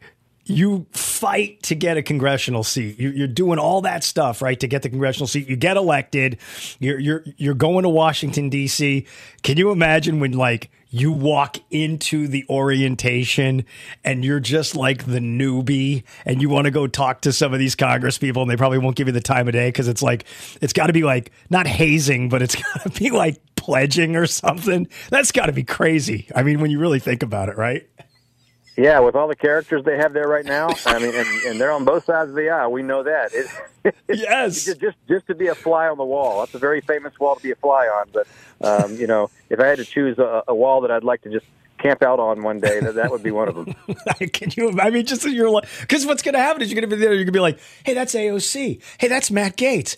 Hey, wait a minute, that's Mike Johnson. Hey, you're like, I've seen you on TV a million times. I've yelled at you on TV sometimes. Um, what do you? It could be a reality show. I'm goofy. I- I'm sorry. It's I know it's a goofy way to do it, but it, it is. I mean, it's probably also got to be like if you if you're playing big time football, eh, college football, pro football. You get drafted. You get you know you you you sign with a team, and then you're walking around and you're like, holy cow, that's. Holy cow, that's Pat Mahomes right there. I can go talk to him if I want. I mean, it's just, it's got to be one of those weird things. I, you know, people think that about radio people too. You, you look at somebody like Dan Bishop, yes, um, who who uh, has not been there long, and he's about to leave, and, and look how quickly he rose to the forefront of everything. That's I think this that that's the intriguing thing for a lot of these people, and why uh, I think some of these people keep trying and trying and trying because they see if you could just get in, look at the impact you can make in such a short amount of time if you are, uh, you know, and I know some people out there would say uh, the, the ones that are the most vocal and the loudest uh, are the ones that get the least done, but uh, you certainly can have a, sh- an impact in a short amount of time if you play your cards right. Yeah, absolutely right. Um, so, Bo Thompson, what do you have coming up this weekend and into the next week? Hey, uh, all eyes on South Carolina. Monday, we will have Mick Mulvaney in studio back with us uh, for the nine o'clock hour, and uh, I can't wait to, uh, to to to have some some numbers to talk about. And, and like you said, we'll be uh, just about a week away from Super Tuesday. So, uh, uh, as we always say, Brett, this is what we live for, right? A hundred percent. This is Christmas time for geeks um, with politics. I mean, no, no doubt about it. Uh, it's the Olympics for geeks. Um, I appreciate you being there. Uh, enjoy the weekend, and I'm sure we'll be texting furiously across the uh, across the weekend, my friend. Wouldn't have it any other way. You got it. Enjoy enjoy the weekend, man. I'll talk to you soon, Bo. I appreciate you, buddy. Take care. Yeah, you got it. That's uh, that's Bo Thompson. Uh, check it in. Lots of great stuff there. Lots of great stuff there.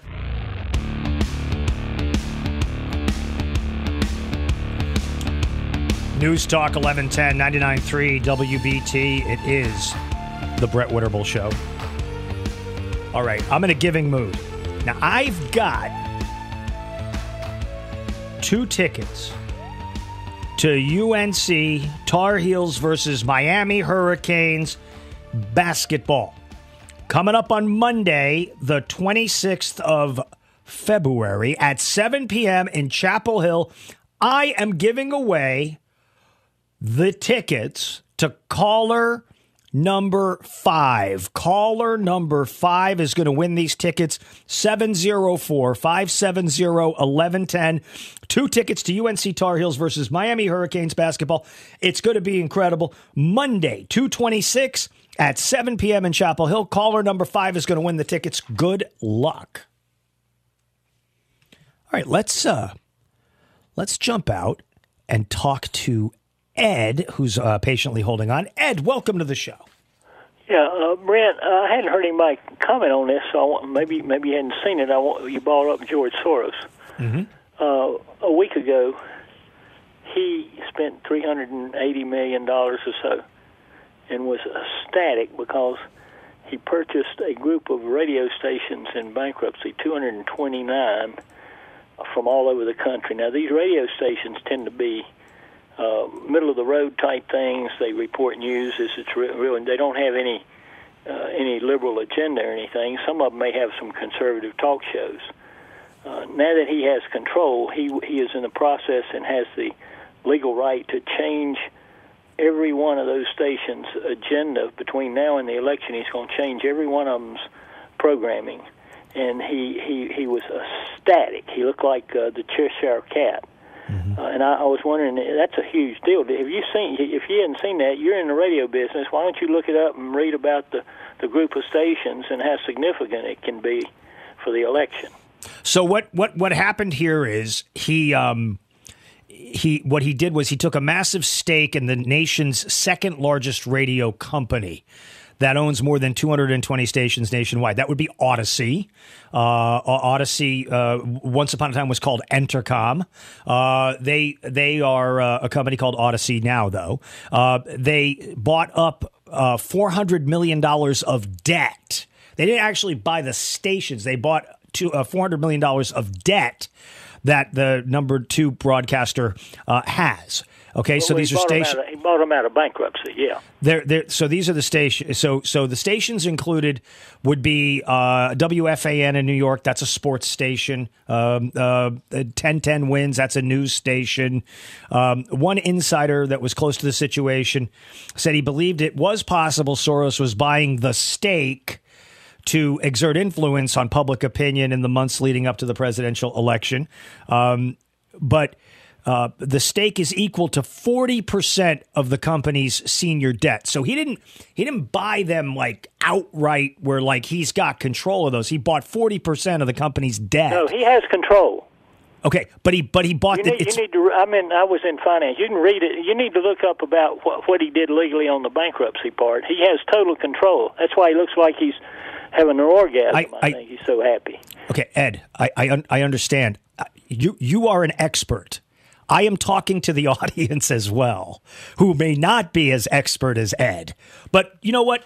Go ahead and share with me your thoughts on this. Uh, tell me where you think this is going to go and how this is going to happen, Ed, because you obviously are, are very familiar. Well, I'm just saying. I think it's just what the guy said. He, he, he supposedly bought it to exert influence. He said he's going to change. The, he's planning on changing the program on all, all of those stations to block anything, you know, uh, to make it pro-liberal.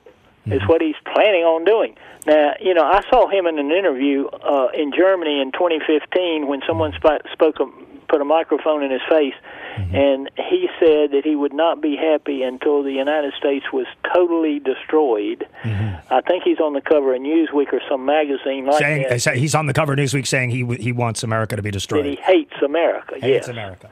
and and uh, he is uh, he is doing a lot more damage than anybody realizes. When ten years ago he changed his strategy and started pouring money into these local mm-hmm. elections, mm-hmm. running, getting the uh, local judges mm-hmm. put in and local secretary of states and all that stuff, and that's where he's and that's why now. Uh, I mean, it's just like the election was stolen. I wish you wouldn't keep saying t- Trump lost the election. Trump he, he had the second most loss in history to Mondale, and and if you want to prove it, you know, and you'll know this because the Supreme Court justice sentenced the guy to jail that had a, had uh, to prison that was in charge of changing all the voting machines that night. And I saw the Chief Justice video uh, sentencing the man, Yeah. and I did pretty The Chief Justice, you, you, you, wait, wait, you saw the Chief Justice, uh, you saw the Chief Justice, but it was you saw the, English, and you went to Italy, and they are the only Oh red country pretty much left. I mean, the, Okay, the you you female- saw. Wait, wait, wait, wait. Stop, stop, stop. Ed, Ed, Ed, Ed. Ed. You saw the Supreme Court Chief Justice sentence the man. That's you just said that, right? Ed, did Ed hang? So Ed, Ed, Ed, wasn't, Ed, Ed, wasn't uh, Ed, changed. Ed. Go change places with this guy in prison. Okay, Ed. There's a number of factual errors that you're making, Ed. The Supreme Court justice doesn't sentence anybody to jail. The Supreme Court justice, the Chief Justice, uh, administers the court. It is a court of appeals. Uh, it is the highest court in the land. He doesn't send people to jail. Now, now, If you- please, if you will go play the video of him, you'll see what I'm. my lord, Ed, Ed, Ed, I have about had enough out of this. Well, that's fine. That's fine. Ed, I got to tell you something. I feel like you might be a plant. Are you a plant for the other side? I, I'm feeling like you might be a plant trying to discredit my I'm program. most further from that, aren't I? Oh, I'm worried about this now, ladies. Ladies and gentlemen, I'm I I, I want to. Well, I'm, I'm sorry you won't you won't look at evidence. All you got to do is read about. You sit there and Ed, he can't control the thing. yeah, Ed. what I was telling you, and Yeah, it's in Ed, English Ed. right there, black and white. ladies and gentlemen, Ed is your expert. Okay, Ed. Uh, t- No, I'm not an expert. I'm an Wait, expert you just said you were an expert. things that I Ed, you told me you were an expert. on. Okay, ladies and gentlemen, let's listen to Ed. an expert on radio. Why don't you look at those stations? And you did, and you you let me know what some of those stations are. I'd like for you to maybe look into all tr- uh, the whole 229 kind Ed, of Ed, what's going on, so we Ed, learn. Ed. Hold on a second. I know nothing about radio business. Okay, I win. Thank you, Ed. I appreciate that. Wow. Wow. Ed, listen, man. I know you're in finance. I know you're wicked smart. I know you got all this stuff. You know about the Supreme Court Chief Justice sentencing somebody to jail. Here's the deal. um, and I know you're upset right now because I'm kind of lampooning your position radio is a complicated business. You you could theoretically go and buy 200 radio stations and put the Ed show on 24/7 365. And you know what might happen? You might go bankrupt. Because the situation with radio and television, I know I don't know anything about finance, but I know a little bit about broadcast. Um, you need to offer product that advertisers and that um, consumers want to hear. That that's that's it's a business. Now, you could certainly program Che Guevara 24 7, 365 on all the stations that you believe the guy's buying, and people are probably not going to listen. there's going to be idiots that listen to that, but there's not going to be a broad scale market for that. Uh, the, the radio is a tried and tested sort of a thing here, man. And and I got to tell you, um, I'm, I'm a little bit I'm a little bit disappointed. I'm a little bit disappointed. I figured somebody who knew finance like you did and, and understood the ways of the world would be interested in a conversation. And it feels to me like we didn't have a conversation. It feels to me like I, I was your, well, I was your source of catharsis. And you're welcome to do that. But in the future, I'm going to have to caution you that if you want to have a conversation, it's like playing tennis. You hit the ball and I hit the ball, and you hit the ball and I hit the ball. And I, I really feel like there's been some discrediting that has just taken place here. I, I need to apologize to the audience. I am sorry. Life is so much more than a diagnosis. It's about sharing time with those you love, hanging with friends who lift you up, and experiencing all those moments that bring you joy. All hits, no skips. Learn more about Kisqali Ribociclib 200 milligrams at kisqali.com and talk to your doctor to see if Kisqali is right for you. So long live singing to the oldies, jamming out to something new, and everything in between.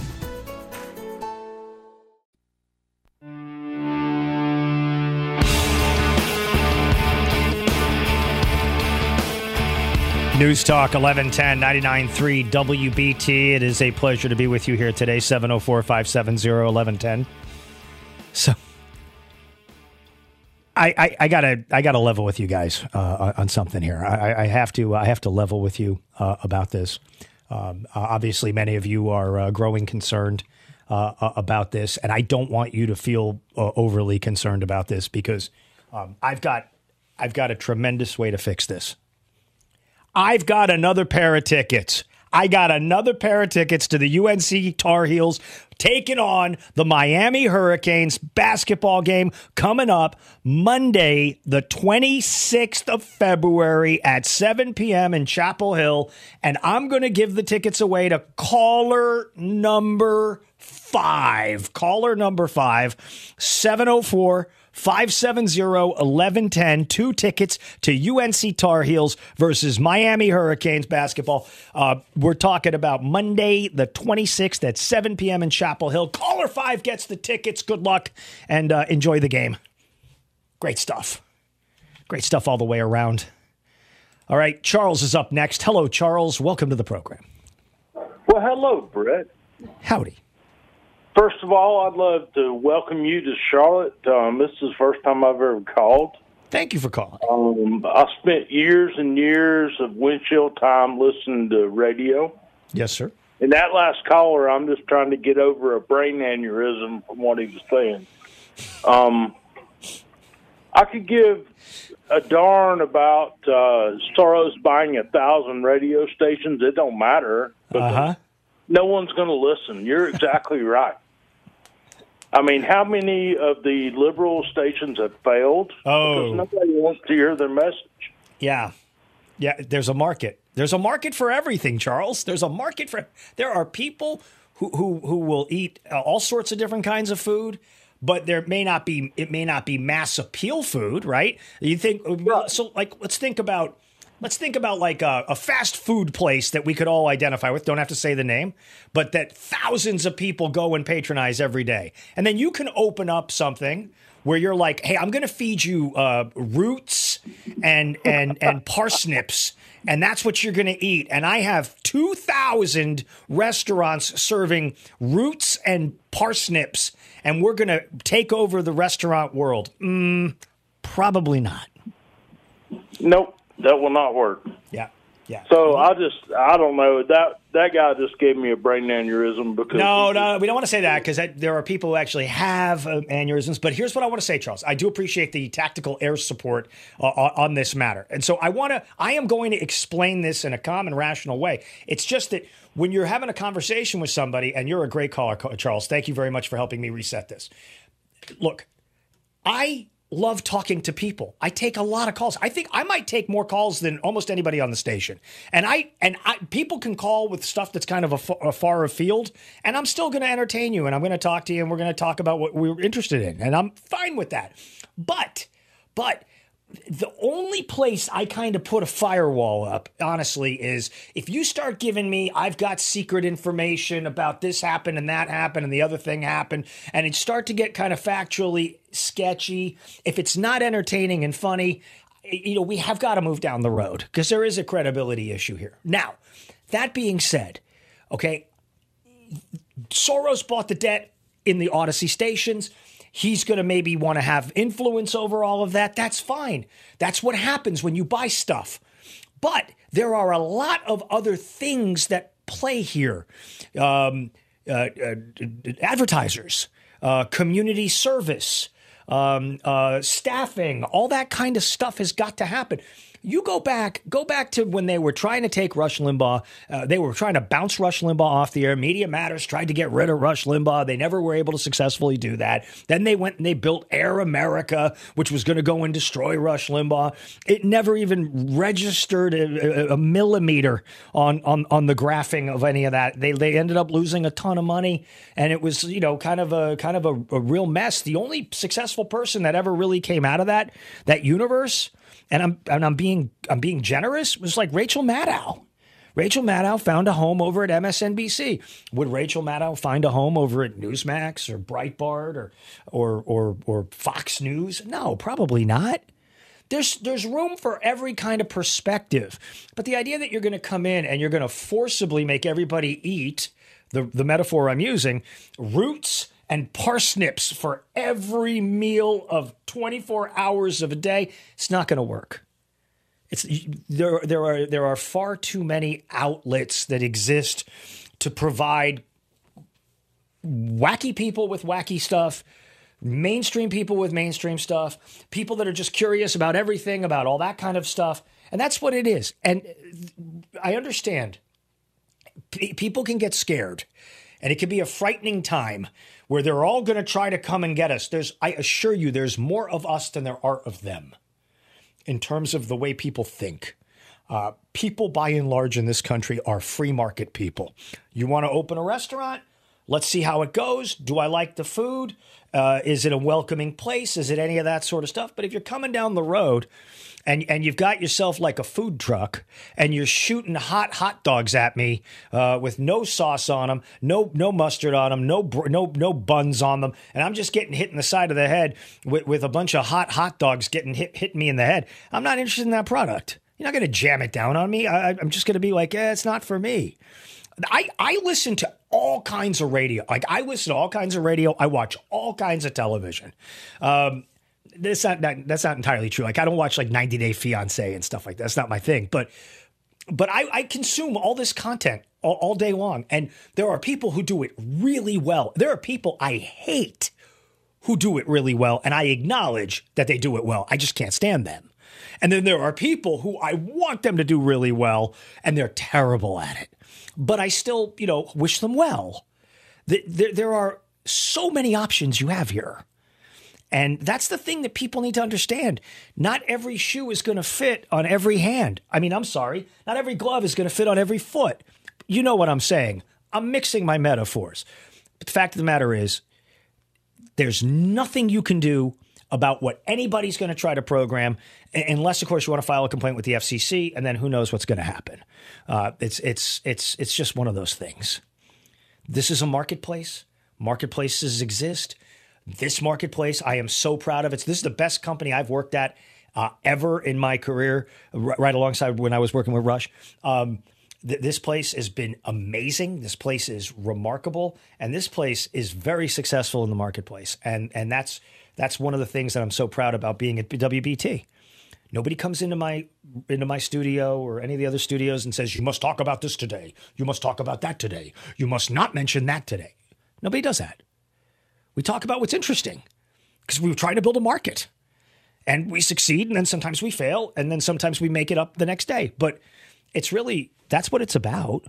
There's no secret to success. It's give stuff to people that they want. Like you're listening right now and you're saying, okay, Brett, you made your point. Stop it. I'm done with you. You're right. We're going to move on to other stuff straight ahead. Vince Coakley. Largest COVID vaccine study yet finds links to health conditions, myocarditis pericarditis, Guillain Barr syndrome. Can I just interject here? What's the harm in just financially taking care of these folks who have these issues? What is the harm? Stay connected. Vince Coakley, Monday morning at 10. WBT. Your emergency situation station. News Talk 1110 99.3 WBT. All right, apparently I angered somebody earlier in the program. I need to address this. They didn't like that I referred to hyperbole as hyperbole for the public schools. And so, uh, you know, that was called, that was just, that was a joke. Like I was just joking around about that. I, everybody knows it's actually pronounced hyperbole. Everybody says it that way. Um, it's the game that happens right after the Super Bowl. 704 570 1110. Uh, Good to be with you uh, on this awesome day.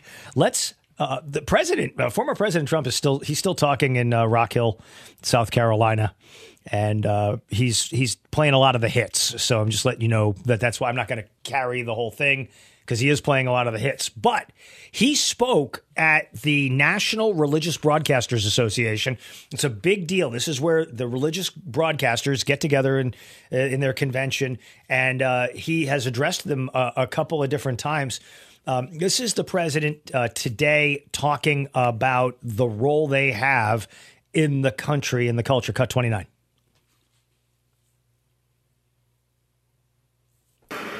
Former President Trump addressing an enthusiastic crowd at the annual National Religious Broadcasters Convention.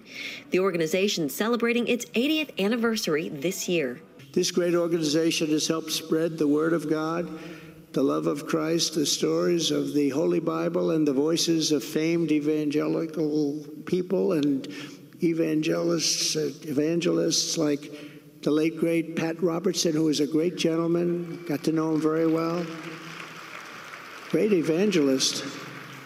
And of course, Billy Graham. How good was Billy Graham, right?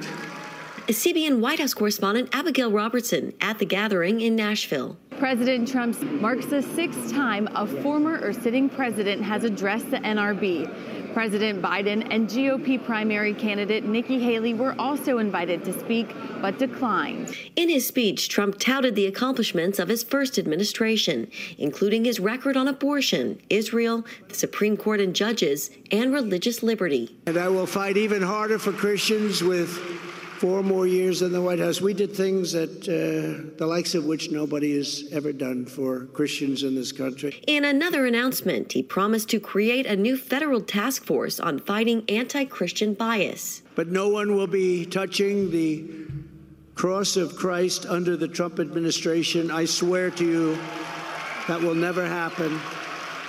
Never happen. And we have to save our country. But Christians, they can't afford to sit on the sidelines in this fight. They have to really get out there they have to do what they have to do and they have to win. The former president is moving on to the next Republican primary tomorrow in South Carolina. Trump is looking for another early state sweep after big wins in Iowa, New Hampshire, and Nevada. And polling suggests he'll easily get it. Jenna Browder, CBN News. So what what I think is interesting about the the way this is unfolding is you heard uh, the president, former President Trump, uh, about an hour ago because this this is about how long this uh, this rally's been going on. He opened with the discussion about IVF, and he he has decided, you know, he's going to go all in on pro family topics. He's going to go all in on. Um, on on religious freedom and things like that. And that stands in stark contrast to what you've had from people like Merrick Garland and of course Chris Wray. Because what have you had from Merrick Garland and Chris Wray? You you've had surveillance of Catholics. You've had pro-lifers getting SWAT teams show up at their house uh, in Pennsylvania. You've seen a lot of ugly, uh, heavy-duty uh, policing coming down on communities of faith, but very specific communities of faith. You didn't see Merrick Garland and Christopher Wray come down on the on the Hamas sympathizers, right? You didn't see them arresting people. You didn't see them surveilling people. You didn't see any of that. And look, and that's not to say that people of any faith should be surveilled, right? We understand what the First Amendment is, and the First Amendment is the freedom of religion. Period. Full stop. And um, I don't want to wish that on any group of people. unless, of course, you're being violent and, you're actually being violent, right? You're actually committing acts of terrorism. Then that, of course, is completely unacceptable. But one of the tricks that's getting played here on this IVF issue, and it, it, it deals with this Alabama case. So essentially, at its most basic explanation, you had a lab worker who had embryos uh, in uh, you know in storage, right? Because you have IVF, and then you you don't use all the embryos, so you keep them in storage. And so what happened was this lab worker was carrying the tray with the embryos, and they dropped it on the floor, and the people to whom the embryos belonged sued the operation and said, "You." You killed our embryos. It went to the Supreme Court in Alabama, and Alabama ruled yes, you're liable for the killing of the embryos. You've got to pay whatever the, the, the settlement is, right? The, the money that's being asked for. Now, the left is super oversimplifying this, and they're saying, look at this. This is a Roe versus Wade matter. This is not a Roe versus Wade matter at all. This isn't access to abortion. It's actually the opposite of access to abortion. It's having embryos that you want to preserve destroyed. They are they have become destroyed, but they are not people. They're not a person yet. And so what they're saying in the in the Supreme Court of Alabama is, oh no, these are these are people, and we've got to deal with it. So this is obviously going to go to, uh, I'm sure, a higher court than the state of Alabama. But here's the thing: this is not a Roe versus Wade issue. This isn't access to abortion. This isn't access to abortion. This is the destruction of embryos and people seeking compensation for the deaths of their embryos or the destruction of their embryos. That's not abortion. Abortion would have just been abortion. It would have just been, hey, I'm not going to give you an abortion. Hey, you're going to have an abortion, but you're not going to do it past this date. That's a whole separate matter. It's not the Dobbs decision, but they're going to try to confuse the voters by saying, look at this IVF. IVF, you're going to be compelled to have babies. They actually weren't even trying to be compelled. They were just trying to be compensated for the damage that was done to their their stuff. I, I mean, I, I, have to I have to believe. I, maybe I'm wrong, and, and, maybe you guys are smarter than me. Maybe Ed knows. I don't know, but um, you know, you know, people people bank cord blood, right? Well, what happens if you destroy the cord blood? Before the, the, the deal was, was up, you probably would have to be compensated, right, for the cord blood? I mean, I'm, I'm, I'm guessing. I don't know. Uh, you know, it doesn't last forever. You usually keep it for a few years. But if you like suddenly just destroy it, and the person who's paid the money to bank it, I think you have to probably give them something back. And there's there's cells in there, right? There's obviously blood cells in there. So wouldn't you expect compensation? But you're going to see Joe Biden's going to try to flip this into an abortion thing. Oh, it's abortion. They don't want you to have an abortion. You know, I'm a, I'm the second Catholic president of all time, and I believe in in abortion up to and including uh, the birth time. Okay, I'm being sarcastic there, but the f- second ever Catholic president of the United States, he's he's got some pretty interesting theories about certain things. That's all I'm going to suffice it to say, because I don't want to get in trouble. Because you know. Soros. Life is so much more than a diagnosis. It's about sharing time with those you love, hanging with friends who lift you up, and experiencing all those moments that bring you joy. All hits, no skips. Learn more about Kisqali Ribociclib 200 milligrams at kisqali.com and talk to your doctor to see if Kisqali is right for you. So long live singing to the oldies jamming out to something new, and everything in between.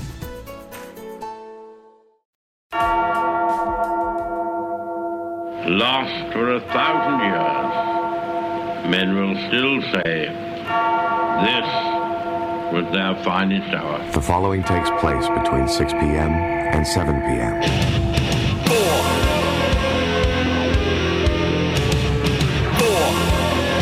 It is the fourth hour on a Friday before the primary in South Carolina, ladies and gentlemen. 704 570 1110. You heard Winston Churchill in that open, by the way. You heard from Winston Churchill in that open. Question for you. Well, well meaning question that I want you guys to answer me about this. Could a Winston Churchill exist today, or would he be too controversial? Could a could a George S. Patton exist today, or would he be n- not allowed to be in the uh, United States military? What about Douglas MacArthur? What about any of these people who were the people who fought for the democracy of the West? Feel free to think about it, talk about it, mull it over. 704 570 1110. All right, I am going to go out here really quick. Um, uh, I, I need to take this call from Stan because uh, Stan, this is a disturbing report that I am now also seeing on television at the same time. What is happening, Stan? Well, apparently there is another balloon right before, and it's over the state of Colorado. They're monitoring it. But here was the disturbing part the balloon's origin and purpose are currently unknown. If you go home tonight and there's somebody in your house that that's not supposed to be there, are you going to monitor them or are you going to ask them to leave? Well, I, uh, they're not get. They're, the only way they're getting monitored is I'm going to call the cops and say you need to take them out of the house pronto, uh, and I'm going to monitor you taking them out of the house. I mean, that's So- about so it. What's, what's worse, the fact that it got there, or the fact that they don't know how it got there and what it's doing there unknown? Okay. Okay. This this is a very important point. Okay. This this is and I'm going to get into an element of masculinity here that some people will be understanding of and some people will not be understanding of. It's not, not anything offensive or anything, but there are different things you can do to a person if you have a confrontation with them. You can argue with them. You can even maybe jostle them a little bit or something if they're getting in your face. But then there are things that are automatic violations, okay? If you were to take your hand and palm somebody's face and push them away from you, like by palming their face, that is almost a guaranteed fist fight that's going to break out. Okay, um, if you spit at somebody, that is going to be a pretty much a guaranteed fist fight, or maybe worse as a result of that. It's like that kind of behavior. To me, this balloon coming across our country again that is that i think is act of war. I think you shoot this thing down. I don't care where it is. I think you shoot this thing down. This is terrible. This is complete and total disrespect of our country and it has got to be dealt with stan. Well, you know, there's one thing that I thought of, and this and I heard this. You know, there's so many Chinese people that have come across our border illegally. Could this have been launched from inside the country by some of them intentionally? No, oh, uh, I mean, anything's possible, right? Anything's possible. But here's the thing: what I don't like about this report is that this comes just what 24 hours after the phone issue that took place with AT&T that everybody is now saying well it was just an update that didn't go right. I'm I'm not I don't know that I'm believing that. I'm not believing it either. No. So, I mean, that And you with don't take and with, and with the and with the pharmacy thing that happened at the same time, correct. Not not not a coincidence. Somebody's trying us. Somebody's trying us, and I think we know who it is. And the one thing that I'm most concerned about with this is I'm really hoping somebody's not taking a knee on purpose to allow this thing to transit across the country. That's my main concern because now you're going. Remember last time, where did it go, uh, Stan? It went up north, right? It went up uh, by Malmstrom Air Base over there uh, in in Montana and across the top of the country. Now it's a little bit lower, right? It's going over Colorado now. What that's interesting. What's going to be next? White Sands Missile Range in in in New Mexico. Uh, wh- what, what's uh, the you know the Skunk Works? Where's it going Well, and- next? And, and if we did that in China, what would they do? Oh, please, please. we, I'm old enough to remember, and I know you are too. 2001. 2001, George Bush is just in office, and they crashed our EP3 plane that was just flying off of the, the coast of China. They, they crashed that thing to the ground. They took it down and held our, our people hostage for a few days. Wow. yeah. they, they don't play. All right. Well, take care, Brett. I always enjoy this. Oh, great stuff, man. I appreciate you being out there, Stan. This is really bad. Like, this is really super bad. We got another balloon over the country. Uh, Who who greenlit this? Who approved this? Uh, and, and what's with the balloons? Like the, the balloon is a really unnerving thing. Like of everything that you could fly over the country, you, obviously the Chinese have satellites, uh, they have planes, they have things like that. But this is a balloon. A balloon is is is very unnerving. It's very much, it's very much uh, reminding me of, uh, of of the movie It, with the clown just standing out in the woods looking at people, not doing anything but looking at people, or then uh, li- laying underneath in the uh, in the sewer drain. You know, I that that's a very unnerving thing to see. I might be wrong. And if you think I'm wrong, I'm willing to listen to you. 704 570 1110. Let me grab this call from Joe. Joe, welcome to the program. How you doing, Brett? I'm well, thanks.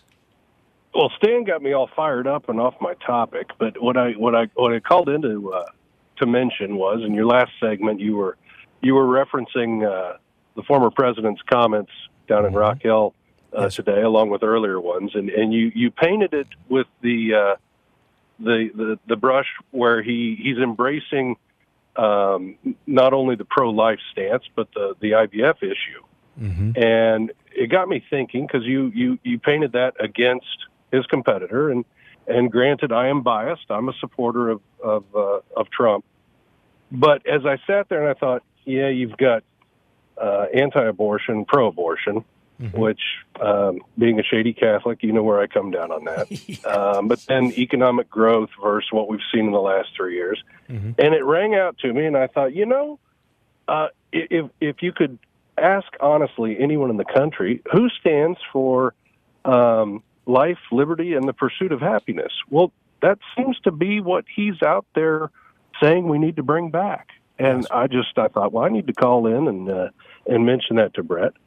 Um, I think it's great. but it does. It seems like you, you have a stark choice between, uh, on one hand, darkness, one hand, light.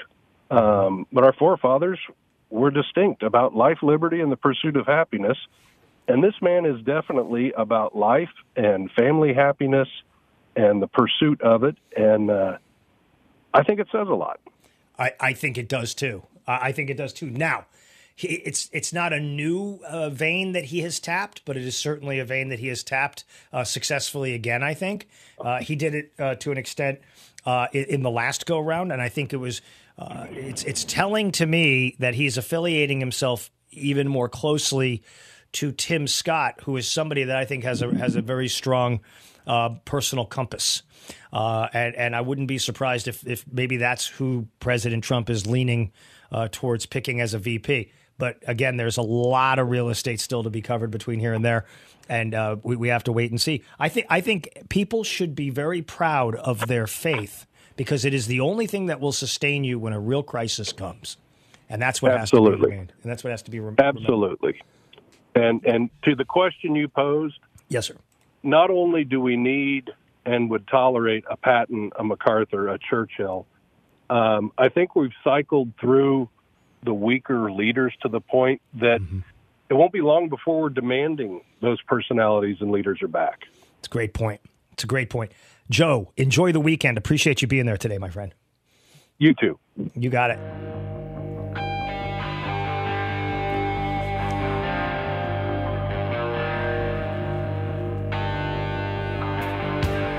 Oh, one of the great rock riffs of all time.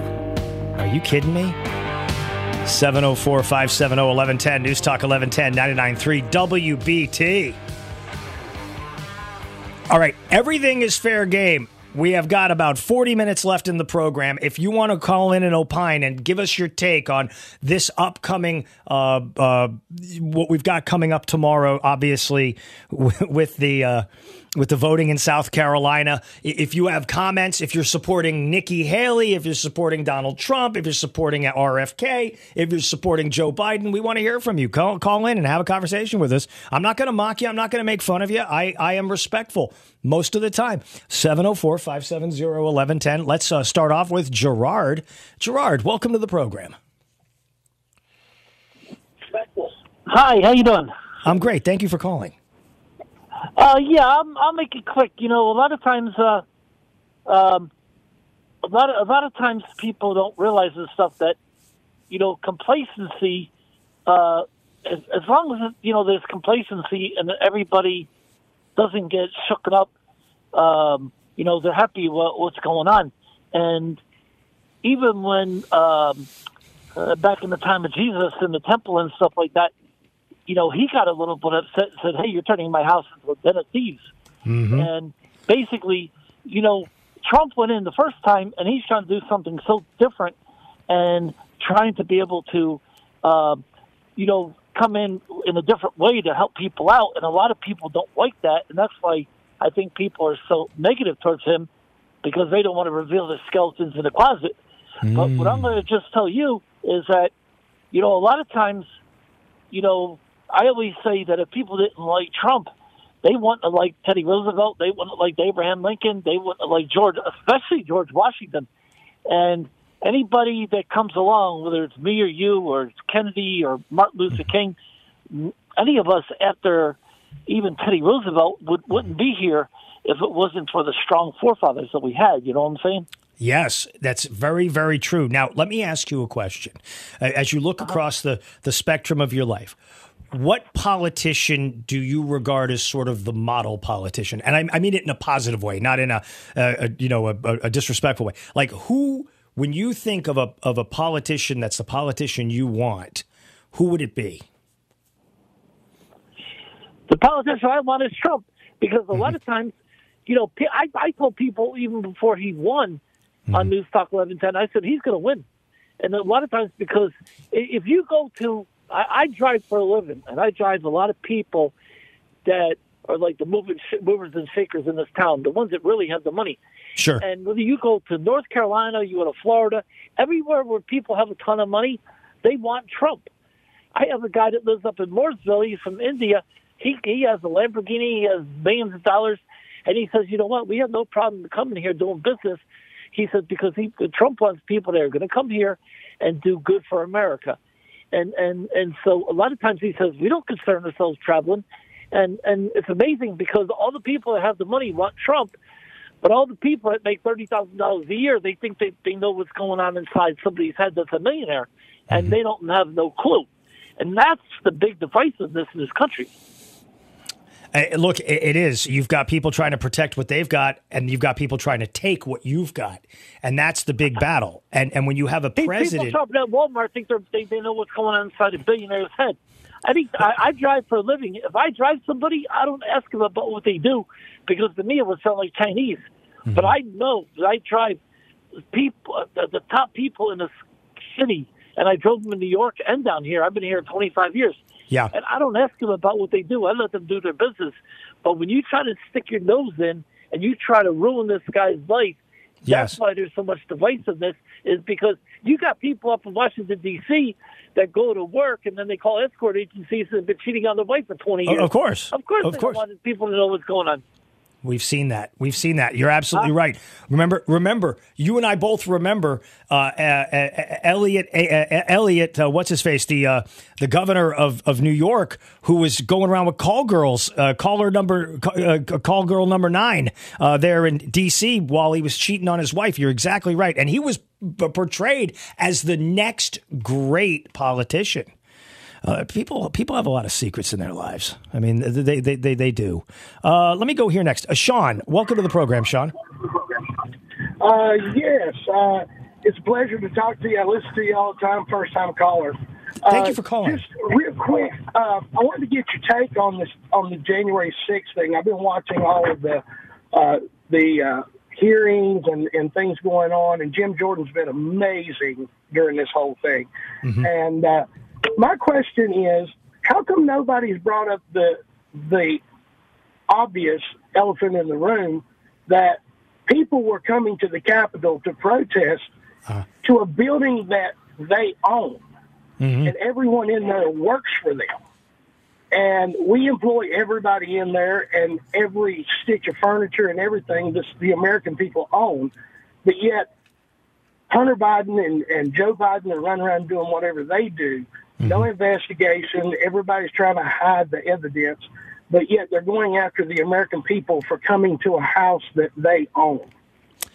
Um, look, it's a very fair it's a very fair point that you make there, uh, Sean, and I will give you the explanation for this, it, and I'll, and I'll tell you what it is. Uh, and this is a very basic explanation. I believe that there were many, many, many good people who came to Washington D.C. to D.C. to express their displeasure, and they had no intention of doing anything violent. At the same time, I think you had an element of people who wanted to come in and do violence. And I think there was an element of federal agents that were determined to draw those people who wanted to do violence into violence. I think that's what they wanted to do. I think uh, it's like um, if you, you know, many people in the audience are football fans trying to draw somebody offside with a hard count. And I think that's what it was. Um, you, have seen videos of where they're opening gates. You've seen videos where they're having people walk around. Why does that kid end up walking into the chamber with Nancy Pelosi's, uh, you know, uh, uh, podium, and and the the guards are going, yeah, look, see, check it out. Look, isn't this interesting? It's like you're you're, you're it's like you're bringing them in like a honeypot.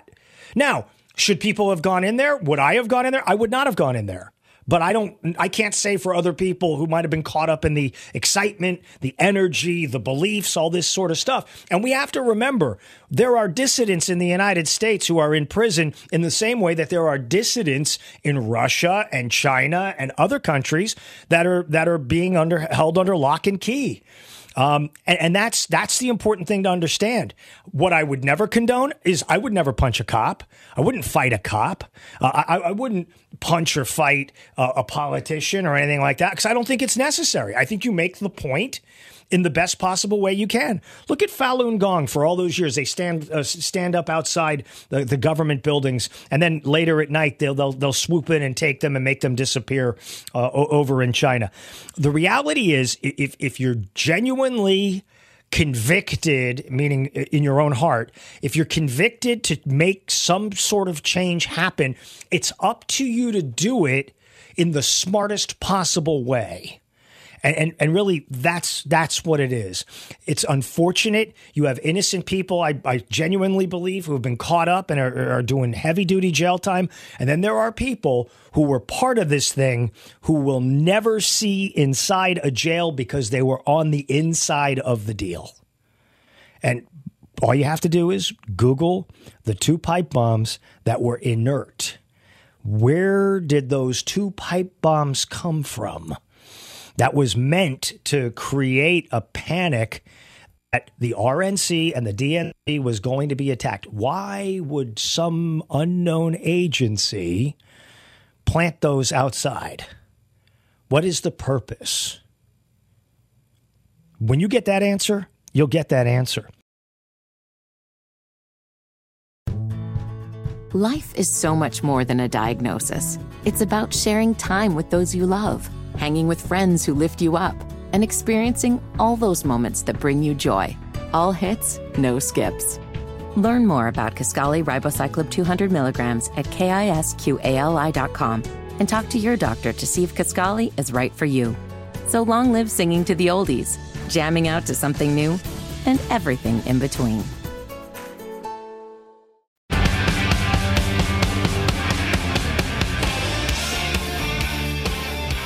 News Talk 1110 99.3 WBT, continuing our conversation with all the great people who are checking in with us. And again, if you want to uh, weigh in, everything is fair game, especially uh, the primaries and uh, what you're expecting, etc. Uh, let me jump out and, and uh, take uh, Keith next. Keith, welcome to the show. Hey, how's it going, Brad? Going great, thanks. Um, you know, you asked who I'm going to be voting for, and I'm going to explain why a little bit. It may not make sense to you, but that would be Donald Trump.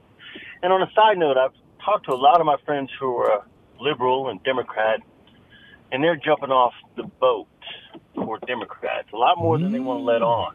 Mm. Um, but I, I, there's something there, and I was talking to a couple of friends that I've never, I don't recall seeing a president once they leave be attacked, whether they were good or bad. You know, mm-hmm. if, you, if you've had mm-hmm. bad presidents who've done things, Sure. I've never seen this before. So to me, there is something there mm-hmm. that causes pause. That I don't want to be a conspiracy theorist at all, but sure. it seems really obvious that, that someone does not want him there because he's going to do what he says he's going to do. And even, you know, when we were talking about that with my friends, they agreed. They were like, I've never seen anything like this. It's not that he's just a bad person. I'm not saying he is or isn't, but in the, you know, people are persecuting him and causing him to go to court. There's something there um, that I can't just ignore. It's it's astonishing. So let me let me ask you a question, um, and it's, it's a serious question about exactly what you're talking about. If he is able to run the table, meaning all these cases come at him, and he's able to, you know, thread that needle between all these cases, that's got to be a supernatural event, right? I mean, uh, is that is that a crazy thought in my head? No, Yeah. I mean, because Not it's at all. Pretty weird. I mean, if you think about all the stuff they layered on, like I could understand. I mean, and, and I'll be and I'll be a fair arbiter here. I could understand if it was January 6th, right? They're going to say, well, he did stuff on January 6th, or he did stuff with the documents at Mar-a-Lago, or you know, pick pick whatever you want. But then you have like who's who's Fani Willis? Like who is she to pop up and think that she's going to put him in jail? Who who is Alvin Bragg with the with the hush money? What, what is he? I mean, he's got he's got murderers running through the streets of New York City that he should be putting in jail. Not a former president. I mean, to me, that I think that those two cases are the most insulting cases of everything. And I think that's what turns people away from him because of the look at the look at the character of Fani Willis from last week when you watched her on TV. Uh, that that that was a person that was getting a little unhinged. I think. absolutely. Yeah. Yeah, there is. It, yes, I, I, I wholeheartedly agree. Um, but I, I want to let people know out there too. You know, black people are are they see some stuff too, um, and that that's big. That is really big. Um, my son goes to a school, and he went there when uh, the first one happened, and first election between Biden and Trump, and most of them were voting Biden. And he says that not a lot of the kids are talking about Biden, and they're, they're, he goes primarily to a black school. And, and you know what's crazy? You know what's crazy about it? He's forgiving all these student loans. These people are going to take the money and run and probably vote for Trump. Yep. Yeah. Uh, Great stuff, Keith. Great call, man. I appreciate you being out there, Keith. Thank you so much. Let's go to uh, uh, Bob. Bob, welcome to the show. Hey, Brett. Great show as always, man. Happy Friday. Thank you. sir. Um, I just wanted to make a comment on, on something you said earlier. You were talking about like um, Churchill and Patton and those guys. Would they be uh, popular, successful, whatever today? Yeah. And my thinking is no, they wouldn't. They probably wouldn't make it too well. And and I think a lot of that has to do with the eras they grew up in and the influences they had. It's so different today, and I don't know if statistically this is correct, but I would I would think that probably the majority of the world the scales are tipped. The majority of the world is not from that you know depression era, 50s, 60s smaller world kind of thing. And mm-hmm. and what I mean by that is, you know, we had radio back in the 40s and 50s, of course. Sure. TV started coming out in the 50s, but it's like it that has changed so much. But we had such a narrow sphere of influence and information then. And of course, now it's gotten so warped. I mean, think about it. You know, in the 60s, we grew up with Andy and Barney. In the Yes. 90s, kids were growing up with Beavis and Butthead, Mhm. which you know, and I'm not knocking the show, but it, but sure, you, you know what I'm saying is it, the influence are just so different. So um, people were much more, I think, single-minded. You know, the values were much more uh, commonplace. We were all kind of rooted in these certain values and a love of country and you know right and wrong and that kind of stuff.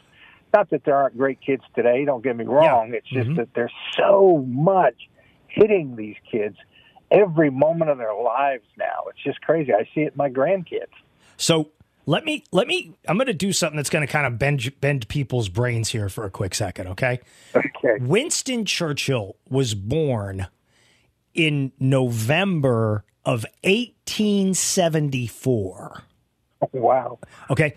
Franklin Roosevelt was born in January of 1882. All right. S- The only reason why I bring this up is imagine Winston Churchill's grandfather would have had contemporaneous memory, probably of the American Revolution and the breaking away from England. Right. In, in, in the case of Franklin Roosevelt, Franklin Roosevelt and and Churchill would have been not contemporaneous because of what had happened, but it would have been a fresh memory in their minds and in their families' minds the American Civil War and specifically Abraham Lincoln bringing America that had fractured back to a whole country. So when when you think about like that worldview that they would have in front of them or behind them, it, I think it makes everything all the it makes everything all the more real. They don't get intimidated by a Vladimir Lenin or a Stalin. They don't get intimidated by Hitler. Like you, you when we think about this, um, and you think about the way Winston Churchill had no respect at all for Adolf Hitler. Adolf Hitler was like a gutter rat to him. This was the greatest empire that, Yeah. that had existed. And he just looked at Churchill like, You're Charlie Manson, dude. I don't care what you say. We're going to level your country and take all your stuff. And, and then he goes on to do it against the Russians on top of that. And so I, to, to me, and the they had no fear. The world agreed with him. They had no fear. I I mean, it's it's they really like they had no fear. It's it's it's it's got to be one of the most incre- incredible times to think about. Um, you know, because he's just like, okay, I got to deal with this dirtbag. C- can you imagine? And and I'm I'm pro- I'm projecting. Could you imagine how Churchill would deal with Putin? or could you could you imagine how day. could you imagine how Roosevelt would deal with the mullahs in Iran? I mean, he. Oh wait, we know what happened. We know what happened because Kermit Roosevelt overthrew the government in Iran. So I mean, this is what's so crazy. Like when we really think about this, these guys didn't scare. I mean, come on, you, you're you're looking at you're looking at Roosevelt, you're looking at Churchill. They're rolling around while Stalin is in charge of Russia and Mao is murdering millions of people in China, and they just whooped Hitler's you know what. They're not scared of anything. That's how we should be in this country. We're not scared of anything. Oh, and a wide open border? Thank you very much, but no thank you. Yeah, and as a people, we've got, and I include myself. I'm a baby boomer, but I'll include myself. As a people, as a culture, we've gotten very spoiled. You have uh, almost narrow-minded. Yes. in, in our thinking. Yep. Uh, I get I get people I get people who, who say to me and, and in, in serious conversations, these are not weird people, and they say, well, "What happens when the Civil War breaks out again?" And you know what I say to them almost every time, Bob? I say, "It'll it'll never happen because people will not be willing to be uncomfortable. They they are not going to go lay in a field somewhere in Chickamauga." Or, or Gettysburg, and, and not be able to get their Uber Eats and their and their internet stuff going. Yeah, as long as my Facebook's working, I'm cool. Exactly right. Great know? call, Bob. You're a great call. I appreciate you being out there, man. Thank you, man. Take you're, You're good. Good stuff. I mean, why should we be afraid? I mean, if we think about what everybody else had to do, like think about, imagine being at the Alamo as Santa Anna is blowing those horns and getting ready to storm the Alamo, and you know you've sent the sent the women and the children out, and you're going to die. Do you get up and run away and go hide, or do you live for what your legacy is mandated to be? It's one of those decisions. Do you charge at Gettysburg?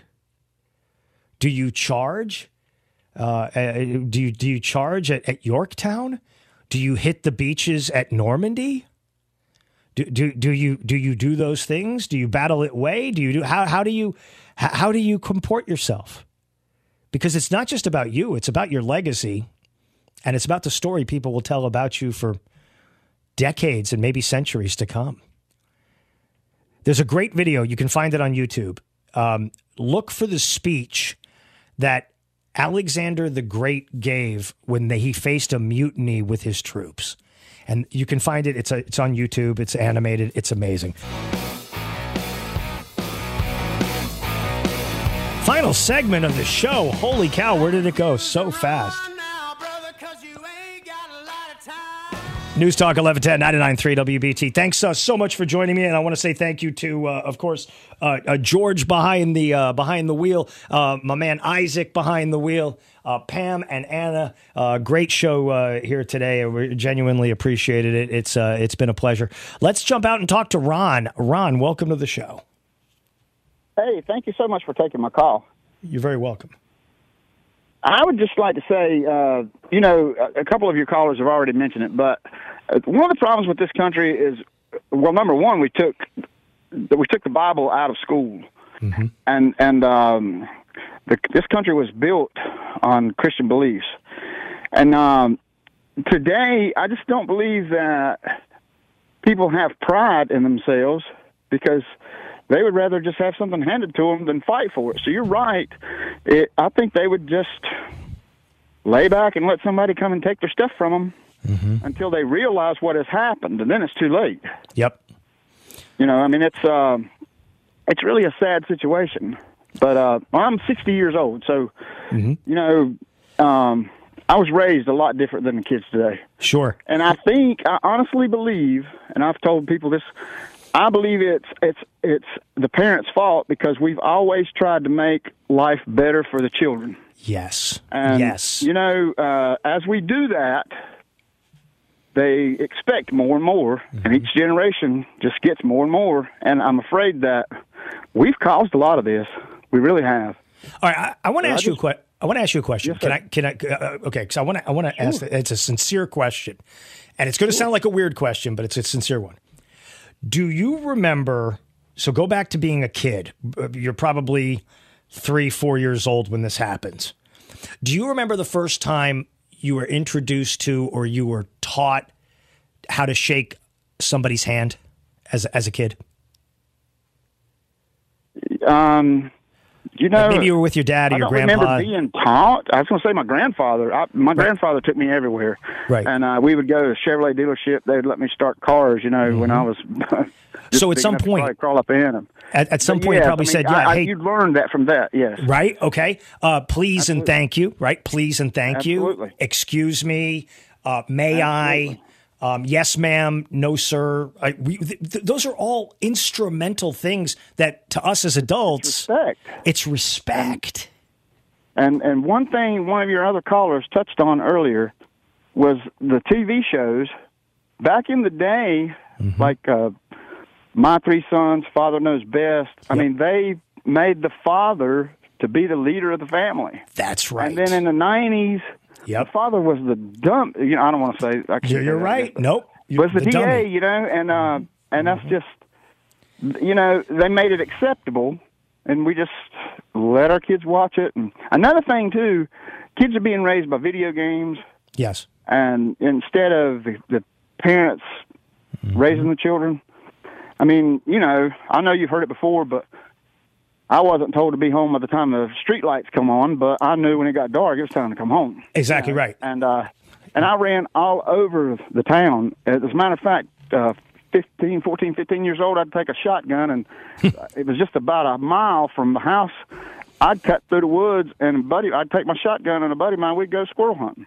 Yep. You know, and that's just the way it was. And if you see a 15 year old kid walking down the street now, Oh, my gosh. everybody in the town be calling the police. That's exactly right. That that that's You know, that's and- but we were taught that that's what you know. It's it's for hunting. It's not for mm-hmm. taking it to school and shooting somebody. and But the video games, it's just we just let these kids go, and it's it's really. Well, I blame the parents. I really do, and I mean, I'm not. I don't want to say I'm guilty of that part, but I've tried to make my children's life better than mine was. Well, uh, without a doubt, I believe that. I believe that. But And- we, I and think re- each time, each Mhm. generation gets a little easier, a little easier. Next thing you know, it's like they're expecting everything. Being That's right. Look, the reality is this: if you see a stray cat running through your neighborhood and it's a feral cat, you're going to be wary of bringing that in your house because it's going to tear your place up and probably pee on everything, right? Because it's a wild cat. Absolutely. You, you have to tame that cat. You have to get that cat to behave itself. It has to understand that you don't tear the stuff up and you don't do that sort of stuff. We we have allowed people to just have a, have adults wean their kids on their own. Be like, yeah, the kid will figure it out. Well, you're going to get the lowest common denominator. You know, I mean, that's that's what it comes down to. So, great call. Well, I- I'll be honest with you. I got Yeah. in trouble when I was a kid, and I thank God for the for the judge that I had. I was 15 years old. Mm-hmm. I went. To, I got I got sent away for a couple of days, about six months or so. But that was the best thing in the world could have ever happen to me. You know, of, of course. Um, you know, I my grandparents offered to pay me up. You know, pay pay it out, pay it out. You know, Yep. but I Mhm. did it, so I took the took the punishment, and um, Way to go, man. Wait, you had, you had a high character family. Thank you so much for closing it out that way. You've given me hope for the future. Uh, I'm Brett Winterble. It's been a real pleasure to be with you tonight. Coming up next, Breaking with Brett Jensen. We'll talk to you again on Monday. News Talk 1110 993 WBT.